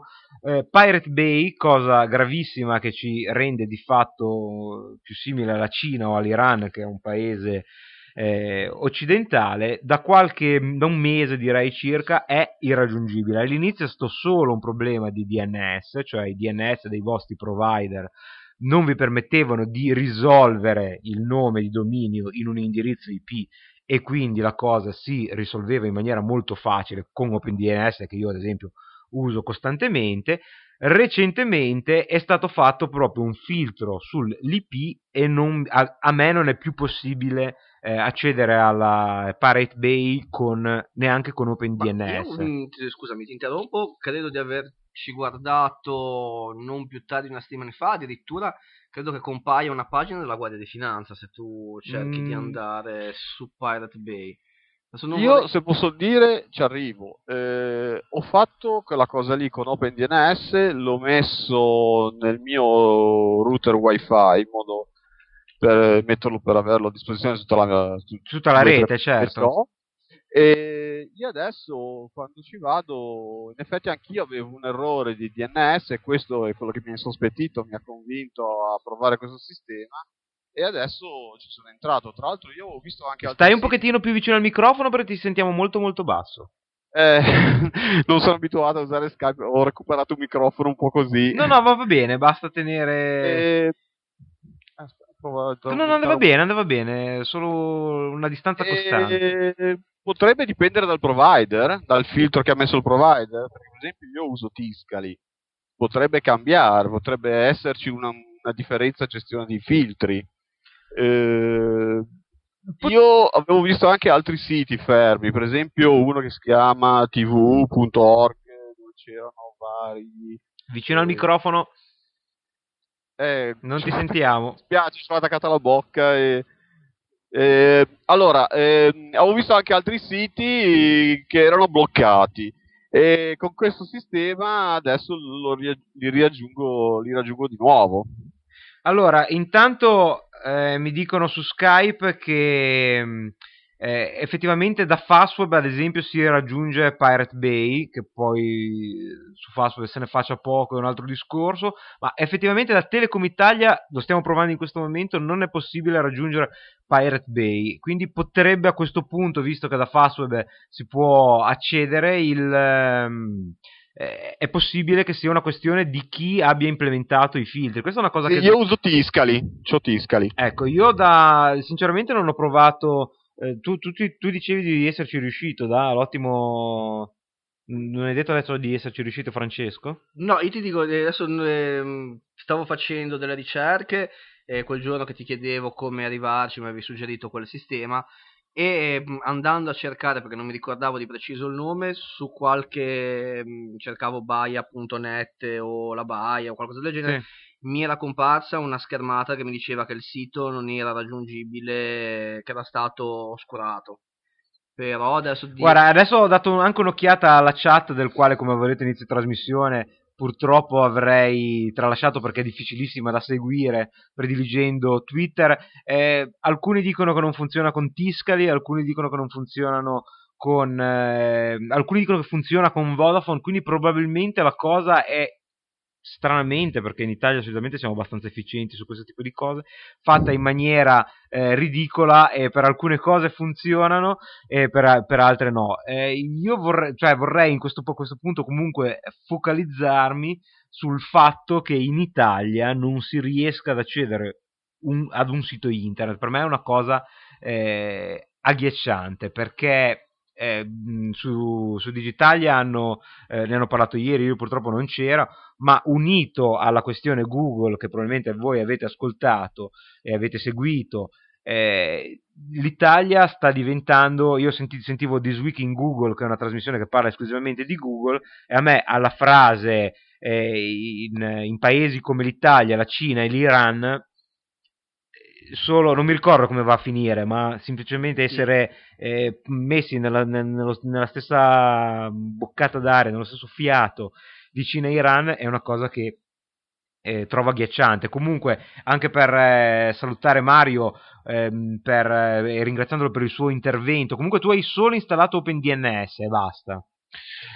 Non l'ho neanche installato, proprio messo Sì, sì, beh, certo, non si installa nel senso che non è un programma da installare. Indirizzi di OpenDNS DNS sul tuo router in modo che tu- tutti i tuoi computer propagassero, riconoscessero questi. Sì, ho fatto così. Ecco, intanto Nicola ci dice che anche con Infostrada non si apre e il, il problema appunto è comunque grave, non tanto per il problema tecnico, anche perché lo diciamo subito, eh, per chi avesse questi problemi eh, può rivolgersi a un sito che è stato messo su eh, molto rapidamente, non so se esistesse già, si chiama labaia.net che eh, di fatto è una sorta di proxy che filtra addirittura e in- eh, fa eh, la criptazione delle comunicazioni dal vostro browser alla baia e poi fortunatamente vedete che è sempre una un- vorrei dire una rincorsa a guardie ladri ma meno male che c'è gente che comunque lavora su queste cose con l'uso della, dell'hash table eh, distribuito il DHT che magari è una funzione che avete visto senz'altro nel vostro client BitTorrent una volta raggiunta la baia anche se il tracker non è poi raggiungibile e comunque i client vicini vengono distribuiti attraverso meccanismi di BitTorrent di appunto hash table che è la tabella che mappa il- l'indirizzo univoco del file con poi il- i client eh, anche senza aver bisogno di un- un'infrastruttura. Mario, ti ringrazio se vuoi aggiungere qualcosa, Sì, no, sei liberissimo. Forse, per- proprio per quelli che sono disperati, eh, forse un tentativo possono farlo anche con quei programmi tipo proxy, che, eh, tipo quelli con- che si possono usare per accedere temporaneamente a Hulu, quello cioè, che ci fanno sembrare degli americani. Sì, questo, questo è vero. Il problema del proxy. esattamente il nome del programma. Eh, Sì, no, no, è vero, ci sono, ci sono tantissimi proxy anche a mm, sistemi di anonimizzazione su internet, tipo Anonymous, Anon- Anonymizer, ma il problema è che sono estremamente lenti e in più eh, bisogna andare sul sito solitamente e inserire l'URL, questa viene Hanno un convertita. limite di megabyte di traffico qualche volta. Quello non è tanto un problema perché l'importante è scaricare il file .torrent che è solo un so. metafile che contiene le informazioni, ma chi ha fatto la baia.net, io l'ho scoperto per caso cercando su internet, non, eh, non ho idea di chi, se sia qualche movimento tipo scambio etico, comunque chiunque sia, eh, ha fatto una cosa veramente molto pulita. Tu apri, la ba- cercate la baia.net, ti si apre la pagina di Pirate Bay con una piccola barra in alto che ti permette di scegliere opzioni eh, sulla criptazione del traffico. Eh, nell'attesa di, di un cambiamento delle leggi, spero anche di un cambiamento di mentalità, è senz'altro il modo migliore per eh, accedere a questo tracker che vorrei ricordarlo ancora una volta, è utilizzato anche da artisti come Nine Inch Nails per distribuire il loro materiale, perché i Nine Inch Nails l'hanno, hanno uploadato di persona, compreso di un messaggio di, di spiegazioni, alcuni loro album, eh, proprio per dimostrare che prima di tutto il mezzo non è mai da criminalizzare, questo vale sia per Google, Ma è l'utilizzo che se ne fa. l'utilizzo è un altro discorso, che Pirate Bay sia 99% di materiale protetto da diritto d'autore e contraffatto, siamo tutti d'accordo, ma sinceramente un paese che blocca l'accesso a un sito eh, in questo modo è qualcosa che dovrebbe farci pensare. Grazie Mario, è stato un piacere averti su Tecnica Grazie a Arcana. voi, vi saluto. Ciao. Ciao ciao, Ciao, grazie. Eh, Sì, tu mh, adesso facevi riferimento, credo, all'episodio in- di Google eh, condannato. eh, Sì, alcuni, alcuni eh, funzionari di Google Italia sono stati condannati a, a sei mesi, se- naturalmente non, non finiranno in carcere, però per una questione molto spinosa nella quale adesso io non vorrei entrare nel dettaglio, ma è la storia di comunque di un video, un'altra moda abbastanza agghiacciante di questa, di questa epoca, cioè un video di un ragazzo down maltrattato. Sì, eh, il problema è che eh, a quanto pare ci sono state proteste da parte di associazioni e da, mm, eh, Google non ha eh, rimosso questo, questo video se non quando il, eh, c'è stato veramente poi il- l'intervento delle autorità. Ecco, eh, questo secondo me riflette due cose. Primo, dalla parte che in Italia, e lo dico in, gene- in generale, naturalmente non mi sto riferendo agli amici che ci stanno ascoltando perché è evidente che non è questo il caso, in Italia c'è ancora difficoltà a fare il distinguo fra eh, l'essere, l'apparire in televisione e l'apparire su internet. Cioè è chiaro che una, una causa penale del genere significa attribuire a Google una scelta editoriale che naturalmente non esiste. Cioè, eh, non puoi eh, pensare di poter paragonare l'introduzione di un video in un palinsesto televisivo o l'upload in, eh, su Google in, eh, in questo modo da parte di, di uno, di uno sconosciuto. Ma la questione che è ancora più spinosa è che comunque eh, apre, secondo me, infinite ripercussioni su come dovrebbe essere fatto il, eh, il, controllo del materiale inserito su Google, perché molti dicono ok, eh, se Google non può con i suoi, naturalmente non può, con i suoi dipendenti controllarlo, diamo al, eh, al crowdsourcing, cioè le persone possono già farlo, segnalano il video e poi c'è un controllo. Ma eh, si, si, va in un argomento ancora più spen- spinoso del concetto di video offensivo. Perché io posso, non so, eh, registrare un video e dire in tutta sincerità cosa penso, che ne so, di una religione, eh, perché non sono credente di quella religione, e, e questo potrebbe, può, può essere con, considerato offensivo, addirittura eh, pericolosamente offensivo da migliaia di altre persone in tutto il mondo. Quindi ciò che, ciò che si crea è che non è semplicemente il problema eh, del, del, caso italiano, il problema è che eh, stiamo, ci stiamo avvicendando, ehm, stiamo arrivando a un nuovo tipo di distribuzione, quella non editoriale, quella non di tecnica arcana, dove in fondo ci siamo io e te che parliamo e siamo responsabili delle nostre parole, gli ascoltatori che, che scrivono, che, che intervengono e che saranno responsabili delle loro, eh, ma del, del, della, del, di Facebook, dei sistemi di condivisione dei contenuti che sono eh, disponibili alle persone e non eh, devono subire in qualche modo un controllo o non devono subirlo. Mm, non so se è chiaro. Intanto, ripeto, eh, attendiamo i vostri contributi, i vostri commenti. Beh, io adesso sto per dire una cosa e me ne assumo assolutamente la responsabilità. Eh, per quanto deplorevole sia quanto successo in quel video, io personalmente ritengo che forse gli sia, dat- gli sia stata data eh, un'importanza eccessiva, un, troppa enfasi. E questo, secondo me, e questa è una mia opinione personale, corre il rischio eh, di sortire l'effetto contrario a quello che si voleva dare. C'è però da dire, questa, questa, è una cosa che in generale è molto giusta, c'è da dire che era già è agghiacciante nella top 10 dei video più divertenti di YouTube, quindi eh, purtroppo era un video che era, che, che era visto da, da, tante persone. Sì, questo è assolutamente, io non, non, non lo discuto, ripeto, eh, trovo assolutamente deplorevole eh, questo, questo, video e chi l'ha fatto. Eh, però secondo me eh, dare tutte, enfatizzare così tanto eh, questa, questa situazione si corre il rischio di ottenere un effetto esattamente contrario a quello desiderato, ovvero che qualcuno emuli queste persone per eh, finire nella top 10 eh, di YouTube, per finire sul telegiornale, per comunque... Questo è indubbio, ma è un problema secondo me più dei media tradizionali che dei nuovi media. Eh, cioè, quello che stiamo... cioè il problema non è tanto nel video nello specifico, nella rilevanza che effettivamente parlarne così tanto dà, è il problema di stabilire le responsabilità di internet in un paese come l'Italia che purtroppo non ha un, eh, uno, una storia di grande apertura o comunque di diciamo, comportamenti ottusi eh, di, di, di, politici, di legislatori, cioè ottusi nel senso che non capiscono il, il funzionamento basilare di queste nuove tecnologie. Più, se posso aggiungermi, la brutta moda di eh, coinvolgere persone nello spettacolo all'interno del, del, Parlamento, cosa che di fatto, non dico che sia sbagliato, ma sbilancia in maniera drammatica la, l'ago della bilancia verso eh, persone comunque mh, legate a un sistema di diritto d'autore, di fruizione dei media, di diffusione dei contenuti che eh, fortunatamente adesso che siamo nel 2010 possiamo dirlo appartiene al secolo scorso. Beh, tanto, se mi, se mi è concesso, io direi che mh, internet in quanto tale e per la sua concezione non può essere responsabile di questo. Eh, eh, Perché, no, ma per il semplice motivo che se no eh, ci sarebbe Mediaset che mette su il suo bel portalino, chiamalo come vuoi, ad abbonamento e avviene la stessa cosa che, avviene per, che veniva per i giornali tradizionali o per la televisione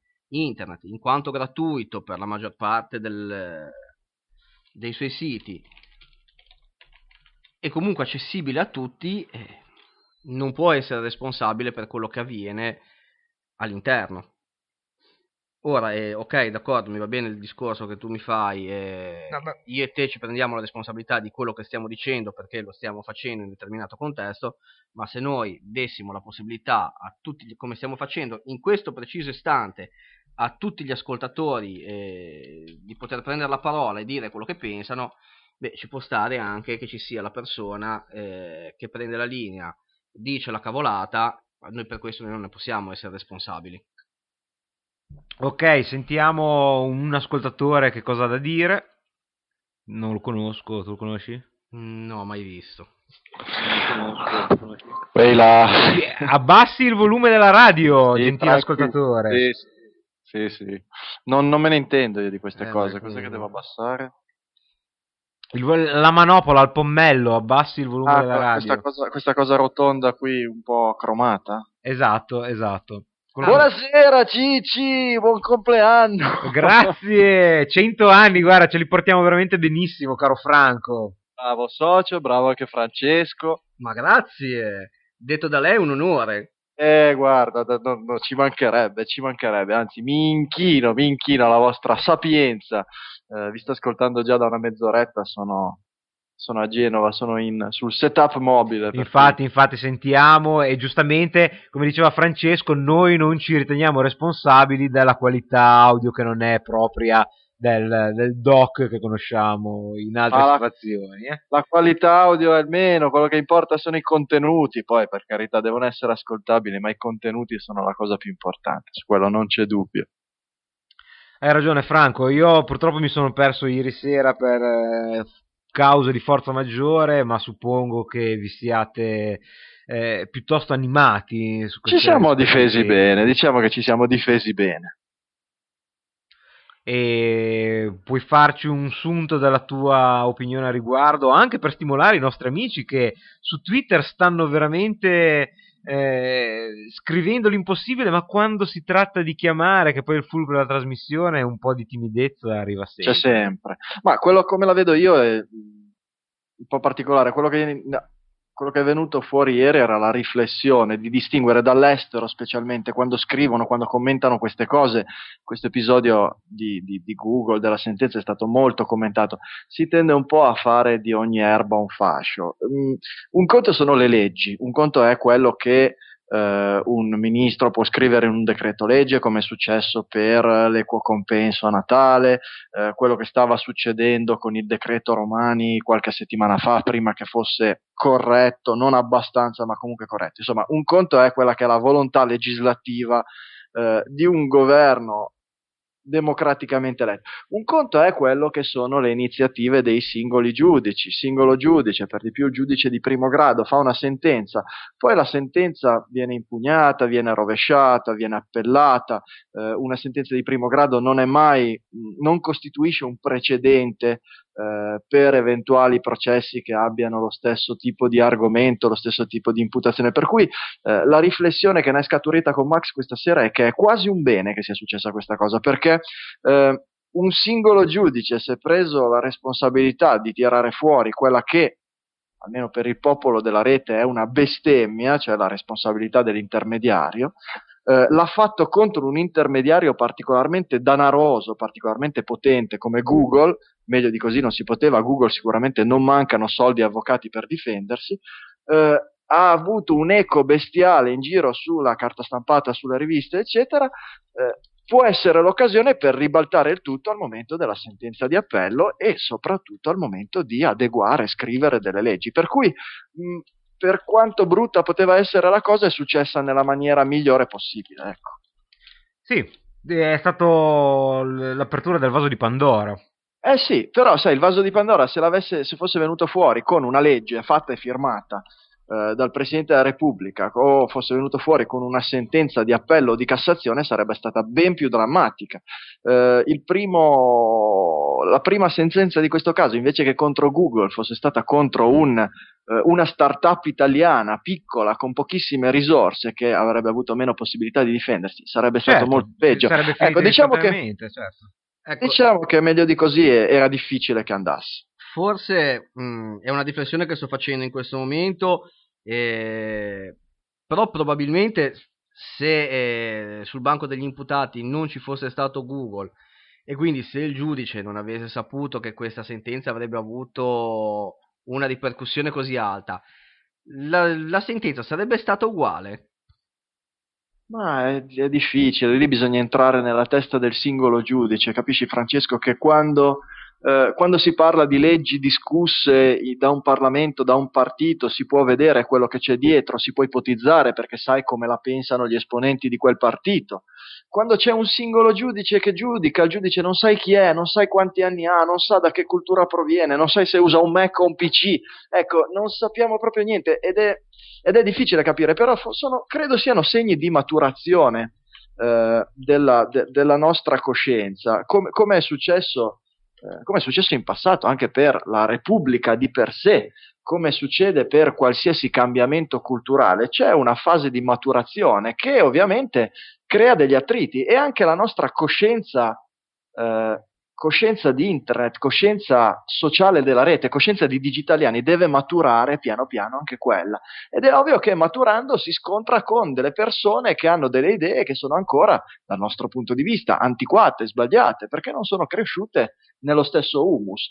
Per cui il fatto che escano questi attriti, che però comunque col lubrificante della potenza di Google, di cui si discute, eccetera, sono buoni segni, ecco, secondo me. Eh, I segni brutti sono quando magari c'è un Parlamento che fa una legge sbagliata, che diventa legge dello Stato, e quella poi è di difficile interpretazione. Finché un giudice che fa una cavolata del genere, lo ripeto, non la vedo così drammatica, anzi, eh, mi danno quasi fastidio gli americani che titolano sui loro quotidiani a rischio censura in Italia, cose del genere, quando loro sì che hanno delle leggi ben peggiori, perché andare a vedere, andare a leggere un Patriot Act o un Digital Millennium Copyright Act che, Sì, che dice solo che perché loro sono organizzati almeno. Ecco, cioè loro hanno delle leggi vere e proprie che sono veramente censorie, sono veramente un freno allo sviluppo, però ah, sono gli americani, hanno la Silicon Valley, loro so- sono gli angeli. In realtà da questo punto di vista forse sono messi peggio di noi, per non parlare di Google che fino all'altro ieri eh, è stato complice, adesso fanno i paladini del- del- del- del- della lotta alla censura, ma fino all'altro ieri sono stati complici del, del governo cinese nella censura più brutale di internet che esista sul pianeta. Per cui insomma bisogna sempre guardare le cose con un certo, con un certo equilibrio, cercare di guardare da tanti punti, punti di vista. Franco. Sicuramente la sentenza è sbagliata, però insomma ci dà modo di ragionarci sopra. Lapidario e esaustivo come al solito. È un Ragazzi- piacere, fa una strana impressione averti questa volta a, a- Eh. a casa di qua. È, non- è piacevolissimo per me perché non devo toccare neanche un bottone. è- sono è qui vero. Sto usando ho attaccato al MacBook Pro semplicemente l'auricolare che uso con l'iPhone e il, il massimo della, della- della tecnica, della tecnologia che uso in questo momento è quella. È una Un goduria, ma auricolare infatti in-ear. è in questi casi che apprezzo ancora di più di non dover fare nulla quando, quando mi collega a Digitalia, cosa che probabilmente avrebbe, se fosse il contrario, avrebbe un episodio ogni paio d'anni.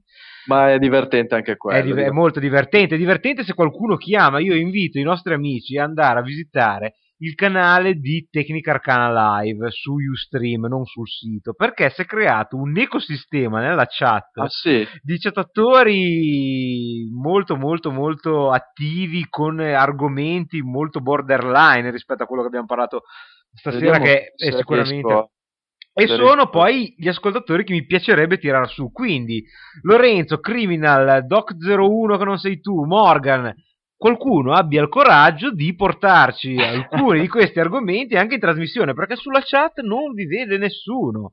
Forza, forza, sì, sì, vi ho dato dell'ecosistema, siete un ecosistema eh, autosostentato e molto attivo, quindi forza, fatevi coraggio e venite perché, ripeto, noi abbiamo chiacchierato, è venuto, è venuto Franco, è venuto Massimo, eh, sono venuti ascoltatori, ma questa trasmissione noi abbiamo sudato sette camicie arrivando in ritardo col terreno, Eh. mettendo E due bottiglie di birra. e due bottiglie di birra che spero che adesso passeremo alla terza per far parlare voi perché è un casino mostruoso mettere su con le chiamate di Skype. Su dateci la soddisfazione di intervenire. Abbiamo subito una- un'altra chiamata quindi Franco ti saluto ti do appuntamento Ciao su digitalia.fm dove, FM dove ci troverete tutti beh, solitamente i martedì comunque tutte le settimane e vediamo chi è il prossimo. Ciao Franco è stato un, Un piacere. Ciao, ciao, ciao. Grazie, ciao Francesco, ciao Carlo, ciao.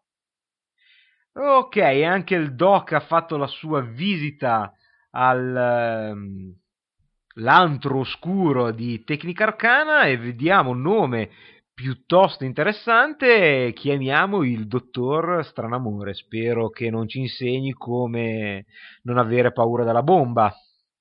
Ciao, dottor Stranamore. Sì, pronto, ciao. Pronto, ti Ciao, sentiamo Guarda, benissimo. ho dei problemi di feedback, comunque io parlo, poi semmai dimmi un po' se hai capito o meno. Ti sentiamo benissimo, quindi vai tranquillo. L'unica cosa, abbassa il Ok, volume dello eh, stream eh, e guarda, senti solo via Skype. sento. Eh, niente, io volevo solamente raggiungere qualcosa a quello che ha scritto Doc adesso, insomma, che ha detto. Ehm, il discorso della legge applicata a internet. Eh, siamo d'accordo su tutto quello che riguarda la legislazione, che in un modo o nell'altro, nel bene e nel male, c'è. Però, alla fine, chi paga di tutto questo meccanismo che ruota intorno alla legge a internet siamo noi. E io penso che come prima cosa noi dobbiamo cercare di far capire ai legislatori, a chi comanda, quali dovrebbero essere le nuove direttive da seguire per un futuro su internet. Ecco, eh, bisogna farsi avanti. Non ti sentiamo più, non ti sentiamo più. È andato giù la conversazione? Se riuscite a sentirmi. Eh, Ecco, se ora ti sentiamo di nuovo. Ok, perfetto.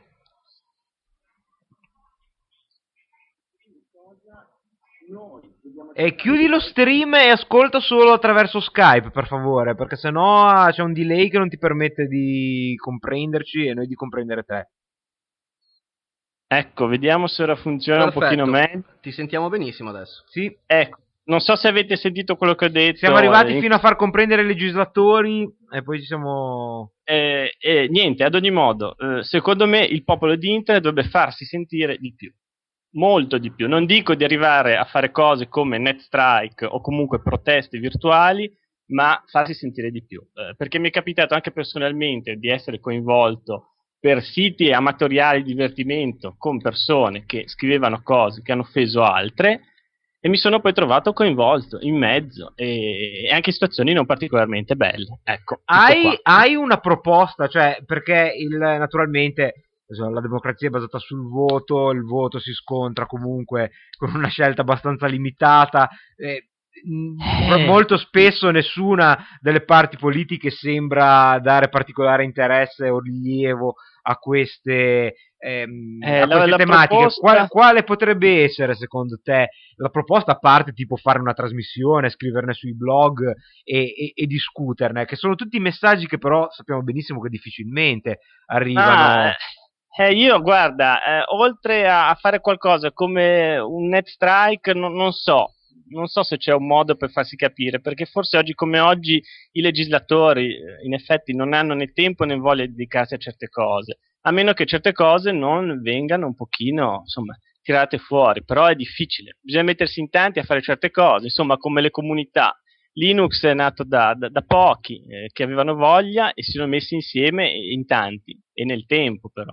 Mm, beh, Ci vorrà del tempo, ecco. ti, ti interrompo, scusami. Prego. Io forse credo che il problema del- del- dei legislatori non sia neanche il- la volontà piuttosto, credo che sia semplicemente un problema di ignoranza, ma ignoranza nel, nel senso Sì, di nel senso in- originale della parola. ignorare, quindi di non conoscere eh, quello su cui vanno a legiferare. Eh, Credo sì, che in effetti è vero. eh. Sì, è vero, perché mi sono trovato davanti a degli avvocati che eh, quando io ho tirato fuori cose come l'indirizzo IP o prove riguardanti a chi era dietro una macchina in quel momento a scrivere quelle cose, sono un po' caduti dalle nuvole. È vero, purtroppo è vero. Però anche loro, dall'altra parte, tirano fuori un bagaglio di leggi, domande e cose che tu non sai e anche lì c'è uno scontro che è un po' difficile. Secondo me il connubio legge e internet È qualcosa di- affrontato. di molto difficile. Guarda, ti racconto un breve aneddoto che credo di non, spero di non aver mai raccontato su Tecnica Arcana, però ormai la memoria è quella che è.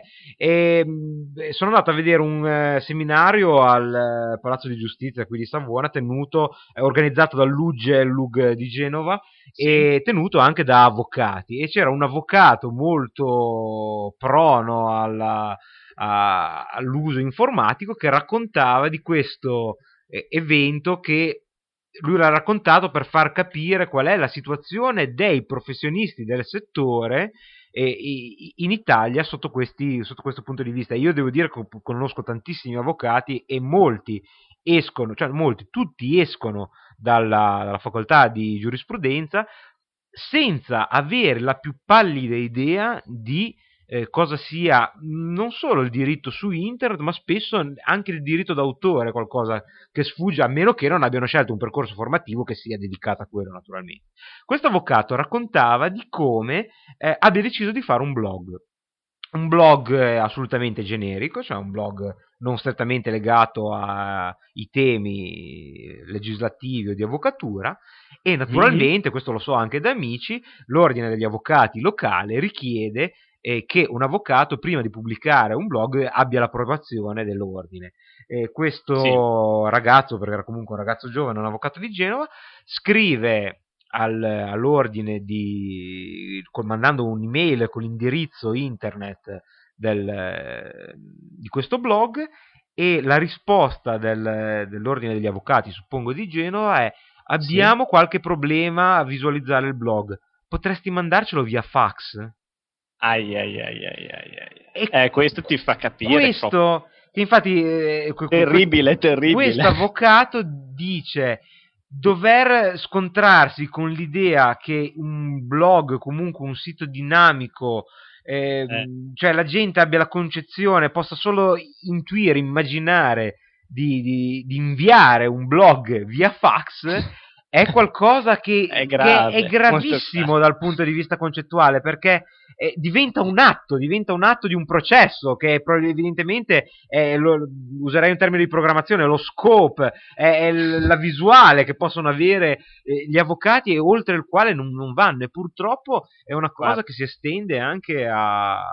Eh, io no- non so come si può far eh, entrare, come si può entrare anche proprio ne- negli studi di avvocatura e far capire certe cose. Purtroppo, però, prima o poi ci vorrà, ci vorrà che qualcuno si svegli e dica basta, ad oggi non si può più andare avanti così, né nell'interpretare le leggi in un certo modo, né l'ignorare alcuni aspetti che siano tecnici o meno tecnici, bisogna tirarsi sulle maniche, perché sennò eh, Beh, siamo tieni- tutti a metà strada. tieni presente che secondo me comunque sarà, e secondo me avverrà, eh, non, non dico a strettissimo giro, ma nel giro dei prossimi anni ci sarà un ricambio generazionale, eh, per cui comunque queste, queste tematiche sempre più frequentemente entreranno negli studi di avvocatura, eh, sicuramente.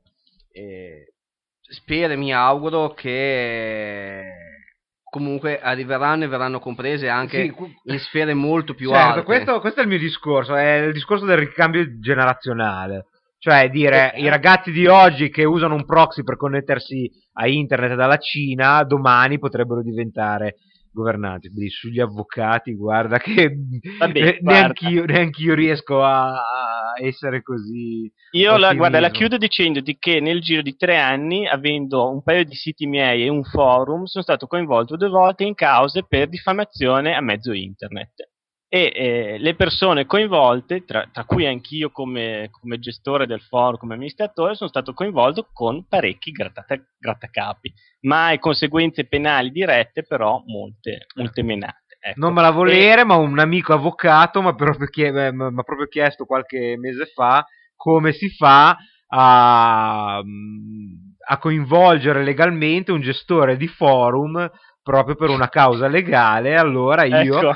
gli ho detto: Guarda, eh, è, inu- è inutile, cioè il gestore di forum molto probabilmente, cioè per prima cosa non è assolutamente responsabile dal punto di vista pratico, non dal punto di Eh, vista legale. Eh, Quindi- spiegare. No, beh, fortunat- fortunatamente l'avvocato in questione era un amico, una persona abbastanza ragionevole, Ah. nonché anche lui gestore di blog, gli ho detto guarda, ti faccio vedere come si può contattare un amministratore, tu molto gentilmente spiegherai a questo amministratore che il, eh, un messaggio è, perché effettivamente il messaggio che era stato inviato poteva avere ripercussioni penali, perché naturalmente non dimentichiamo che eh, è comunque un luogo pubblico nel quale, secondo me, al mio parere, devono comunque valere alcune leggi. Io, se ascolti È Tecnica giusto, Arcana, sì. sai che non sono un, eh, un promulgatore dell'anarchia su internet, ma No, anche no. la ragionevolezza di contattare eh, questa persona, di spiegargli come va la situazione, di spiegargli cosa va incontro, perché magari la gente non lo sa, uno che apre un forum, ragazzi, No, è una questione di, sa, di- di- di quattro clic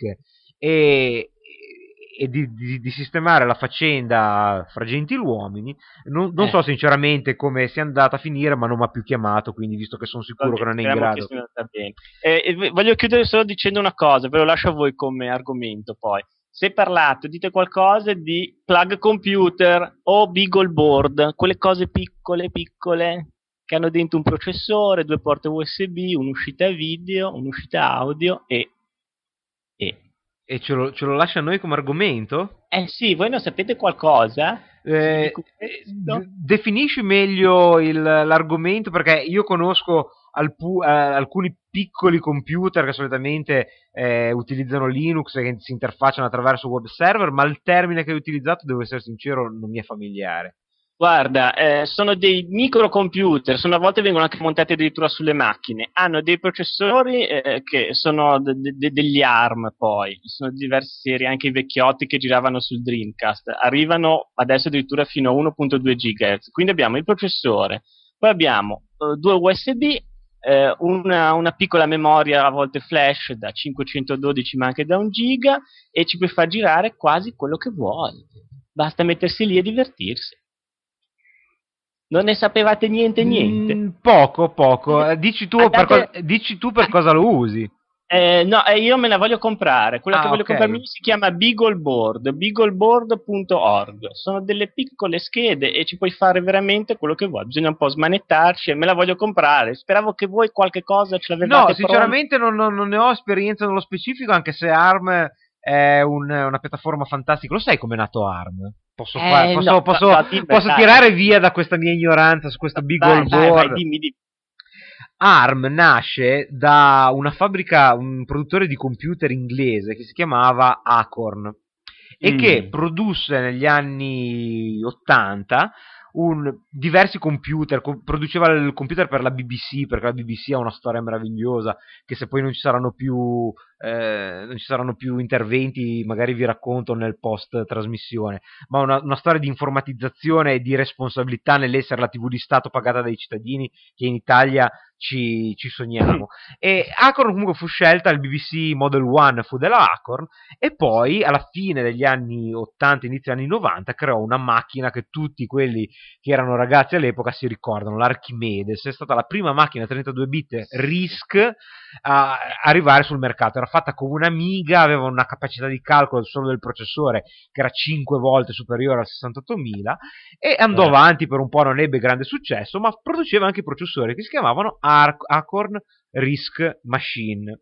Mm. Purtroppo non se ne fece più niente, Acorn fallì, ma vendette la divisione dei processori, cambiarono solo la A di Acorn in A di Advanced e divenne Advanced Risk Machine, meglio nota come ARM, che eh. sono i processori, l'architettura estremamente a basso consumo che troviamo su tutti i cellulari e che troviamo anche su questa piccola grande macchina ci hai presentato questa sera. Troppo bella, appena ne ho uno vi farò sapere cosa ci combinerò. Senza dubbio, tecnicarcana.gmail.com se ci fai qualcosa di veramente interessante magari ci facciamo anche una puntata Va standard. Va bene, grazie, grazie dottor per... Stanomore, è stato un piacere. Ciao, ciao, ciao. Ciao, ciao, ciao. ciao.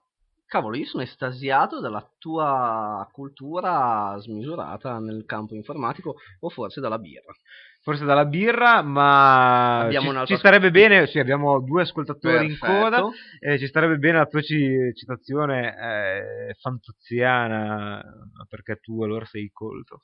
Perché ti risponderei no, sono... Ma perché tu sei colto? No, io sono perito informatico. E allora, cultura informatica letterale o spicciola? Spicciola, spicciola, ma prima diamo spazio agli ascoltatori a Lorenzo che ha un meraviglioso pinguino sbarra Goldrake come eh, avatar su Skype. Ciao Lorenzo, benvenuto su Tecnica Arcana Live. Eh, abbassa lo stream e ascoltaci solo su Skype. Lorenzo, sì, tu sì. mai stuzzicato lo sai, il tuo è stato un colpo, eh, ba- so. eh, è stato un colpo basso e io ci sono cascato, ma devi raccontarci tutto. Mi rendo benissimo conto. Eh, c'è un forte eco, puoi parlare più vicino al microfono, per favore? Guarda, ce l'ho nell'ugola in pratica, quindi non so come... Ah, ma tuttora? Ancora? Eh, abbastanza, sì. Speriamo che i nostri ascoltatori riescano a capirti. Noi, sca- noi, che siamo frugali, tutto sommato, ci accontentiamo. Quindi... E poi l'argomento che porti è talmente interessante che non possiamo... Allora, diciamo che tutto è nato, è nato eh, per colpa tua diciamo, nel senso perché sentendo dei, dei vecchi tuoi podcast parlasti di Arduino e io mi, mi rimase un thread nel cervello, diciamo, su delle cose, su cosa ci potevo fare. Poi qualche mese fa, siccome ho cambiato, ho cambiato acquario. Da un dolce, da un acquario dolce sono passato a un acquario marino. Sì. E da lì andai a cercare, siccome dico non è che puoi lasciare una cosa normale così, devi metterci un po' di informatica. Beh, naturalmente. Però che gusto c'è, ecco, giusto no. E uno è informatica, due open source e, e tre, tre soprattutto perché bisogna pagare il meno possibile. Allora, infatti, andai a cercare in realtà delle, delle centraline d'acquario che costano una, uno schianto micidiale, proprio centinaia e centinaia. Scusa, per i profani, cosa fa una centralina d'acquario? Perché io, Guarda, io mi immagino l'accesso le... wifi alle carpe. Oddio, scherzo. Allora, fanno da, da, dalle cose tamarre tipo simulazione di onda, quindi mandano i segnali alle pompe di movimento che, che muovono l'acqua dentro l'acquario per eh, simulare proprio le onde. eh, questo perché dice in teoria fa bene ai coralli, secondo me è una minchiata pazzesca, ma lasciamo fare. E, eh, e- e- e poi pilotano eh, tipo le luci, eh, e simulano l'alba del tramonto accendendo e spegnendo le luci, oppure che ne so, ehm, eh, possono dare da mangiare, quindi aprono dei relè magari che, che dosano il cibo, oppure gli oligoelementi da dare a- appunto ai coralli, oppure so, insomma tutte queste cose, Eh, no? I coralli rompono abbastanza, eh? E le onde, gli decisamente. Io, guarda, dopo ho iniziato, mi sa che un po' un bel piatto di spaghetti e fa- e faccio tutto e faccio fuori tutto, ma comunque per ora spaghetti ai frutti di mare con grattatina di Sì, corallo, guarda, una cosa deliziosa. Hai capito? Ti ho dei paguni anche, quindi venga bene. E ci può anche il cocktail. Dicevo, eh, allora mi misi, mi venne in, punto, in mente di usare Arduino, perché comunque una centralina eh, costava 350 euro di questo tipo.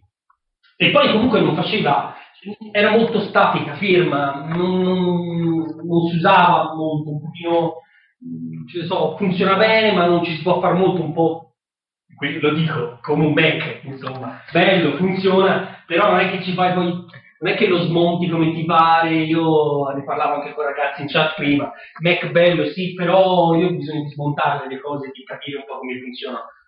Ah, allora possiamo dire ufficialmente che tu sei il delegato ufficiale dell'ecosistema della chat a portare un argomento veramente nerd.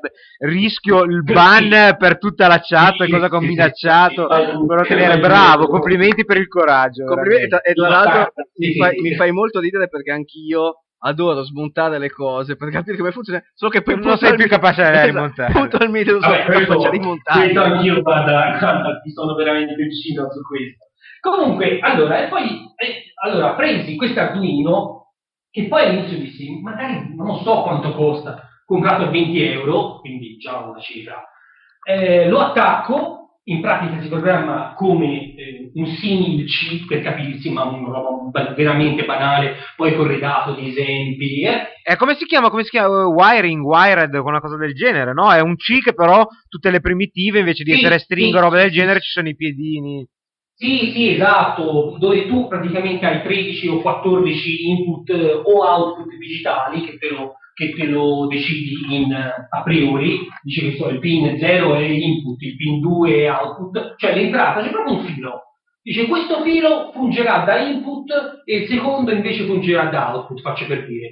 E, da lì mi si è aperto un mondo perché vabbè, ho dovuto realizzare eh, diciamo un, una serie di relay a monte, a valle, scusate, perché non è che puoi pilotare delle pompe e serve che le accendi e le spegni direttamente sul, sui pin di Arduino che se non sbaglio più 40 mA, non vorrei dire boiate perché non sono un elettronico. Eh, però, però poi tutto il resto è venuto da solo, perché allora ho fatto, vabbè, un programma che accende, spegne le luci, mh, eh, eh, che fa, che ne so, che simula l'alba del tramonto, quindi da dentro il esempio dove Bel tramonto è una cosa che... Ah, Albert del tramonto, del tramonto, sì, sì, sì, eh, tutta, questa, tutta questa cosa, eh, però non mi sono fermato qui, perché dovevo, ah, cioè dovevo aumentare il livello di nerd del mio acquario. Allora che cosa ho fatto? La cosa peggiore che ti può capitare è che vada via la luce, cioè dici, mettici un UPS, hai ragione, ma è troppo facile. No. Eh beh, eh beh. Eh, esatto, L'acquario no. con l'UPS però è una cosa che vorrei vedere. Se, se fai- No. faccio una No. foto e mettila su Twitter da qualche parte, l'acquario No. con l'UPS. beh, No, no, no. Allora avevo un notebook che non funzionava più il monitor, funzionava malissimo. Ci ho messo su un Linux, ho preso un cellulare, un Nokia un 6100, una cosa proprio vecchissima, che mh, ci ho, eh, installato, ho messo Gnocchi, che vabbè, poi lo immagino Carlo tu lo conosca, ma è un programmino eh, su Linux con il quale puoi pilotare, mandare sms, e insomma farci le operazioni di base poi in realtà. Eh, ho fatto un programmino, una shell, insomma un programmino un shell che in pratica va a sentire lo stato della batteria che quando, eh, quando la luce va via questo è tutto attaccato, pilota l'SMS e mi manda sul mio cellulare un sms di, per dire attenzione la, la, la, la luce è andata via e quindi e, se, e quando ritorna mi riavverte e se non ritorna mi dice guarda che non sta ritornando corri a casa perché di centinaia di euro di coralli che questo costano eh, stanno andando all'altro mondo poi si va sul... Cioè fammi capire, magari in casa non hai un antifurto con la notifica, ma se i coralli rischiano la disidratazione... non c'è nulla in casa, cosa vuoi che entri in ladri, se ne frega. Però la quale è più importante, capito? E sì, sì, sì, esatto. E poi addirittura, visto che c'è, ancora di più, ho, ho, detto, vabbè, allora vogliamo fare proprio... Ho, ho cioè, una vecchia webcam Logitech ho attaccato al notebook e in pratica ho fatto un programmino su Android che può a intervalli regolari accedere tramite la mia insomma, tramite la DSL e può fare eh, tramite un programmino stupidissimo perché Android è molto facile cioè il G1 è molto facile da programmare è un simile Java insomma. Eh, sì sì sì eh, ho giocato un po' con l'API eh, sì, sì, molto molto semplice in pratica può andare a pilotare, eh, può andare a pilotare um, il, questo notebook che in pratica può fare anche una fotografia o un video. Ecco, ecco, eh, ecco, ero al punto, ero al punto che volevo arrivare io, cioè non puoi venire qua lì parlare di, di, di, cosa, di sistema automatico di notifica e poi non dirci che c'è un live stream, certo, un po' una webcam, una cosa del genere, perché sennò insomma... Eh, e, e, e soprattutto non puoi venire qui e non dirci che nella stagione degli amori dei pesci, che sicuramente come tutti gli animali avranno, questa webcam riprende il tutto e lo mette su YouPorn. e su YouPorn eh, barra fish. Questo mi posso fare il business in, effetti, questo non ci avevo pensato. Grazie, Beh, se i Simpson ci hanno insegnato qualcosa è che Troy McClure era feticista dei pesci. E, e questa è una cosa per, per pochi eh, adepti. Eh, eh, no, no, no, no, è anch'io seguo molto i Simpson. Sì, sì, è vero, hai ragione, hai ragione. E, ah, oggi, per esempio, stasera ho fatto il disaster recovery, per esempio, quando non, non, non sa che cosa fare. Allora, in pratica, però questo perché in realtà, siccome mi, mi si era mosso un, un, tubo, un tubo, mi è uscito una ventina di litri d'acqua fuori dall'acquario io mi credevo di trovare quello del piano di sotto a nuotare in cucina, invece grazie a Dio non è successo nulla. E allora che cosa ho fatto sempre con Arduino? Per dire quanto è facile usarlo. Eh, ehm, hai messo dei, dei, dei, fili, praticamente dei fili normali, dei fili delle casse che avevo, sì. eh, piazzati intorno al, all'acquario, che e poi collegati ai vari pin dell'Arduino, quindi i setti, ora vabbè, non è proprio così semplicissimo, vabbè, bisogna mettere soltanto una resistenza in più, ma vabbè, lasciamo fare, tanto non è banale.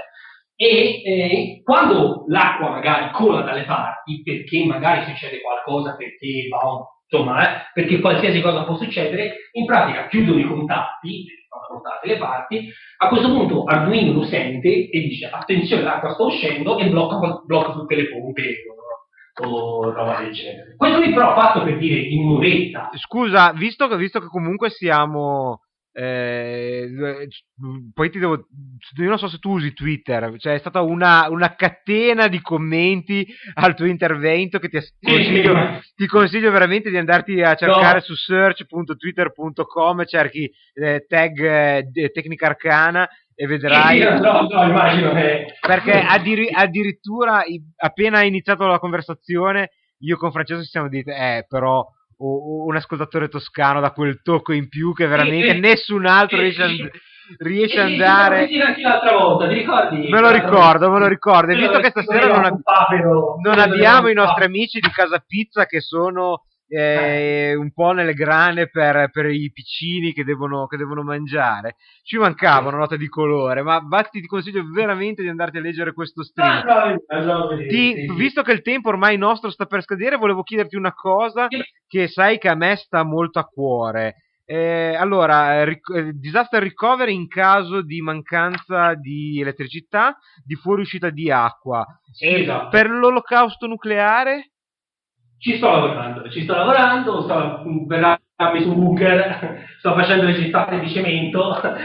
no, beh, ora, Mi sembra che ora- questi, pe- questi coralli abbiano il diritto di sopravvivere in un mondo gestito da, da un enclave Sì. pieno di mutanti e di vacche a due teste, anche Sì, loro sì. naturalmente opportunamente mutati, quindi non esagerare col piombo. Sì, C'era- e, e considera che il, mio, che il mio coinquilino è un professore universitario di matematica e a delle volte ci puoi trovare la sera, cerca poi, ci, poi uno potrebbe dire ma una donna, cercarsi una donna no, voi, voi. e qui posso dare ragione a tutti perché in effetti però no, Ammirare e- le meraviglie frattali dei coralli? Caro, cioè, ecco, tu, vedi, tu mi capisci perché si vede che, che gli informatici, quelli che usano Linux, capiscano queste cose. E ci si, ci si mette lì, ma si potrebbe fare questo, ci si potrebbe fare, insomma, drogarsi come tutti, no, a noi ci interessa per fare cose del genere. E allora che ci vuoi fare? Io mi permetto di darti un consiglio, lascia, Dimmi, per- dimmi. lascia perdere qualsiasi soluzione alla catastrofe nucleare, perché io il sushi di pesce a tre occhi lo adoro. Eh sì, infatti lo so. Eh, ma io ti ho detto, ragazzi, quando mi rompo si fa, butto giù gli spaghetti, evitiamo e si fa un po' ostosi, eh, gli spaghetti di quel tipo, però vabbè, insomma, eh, si farà anche questo.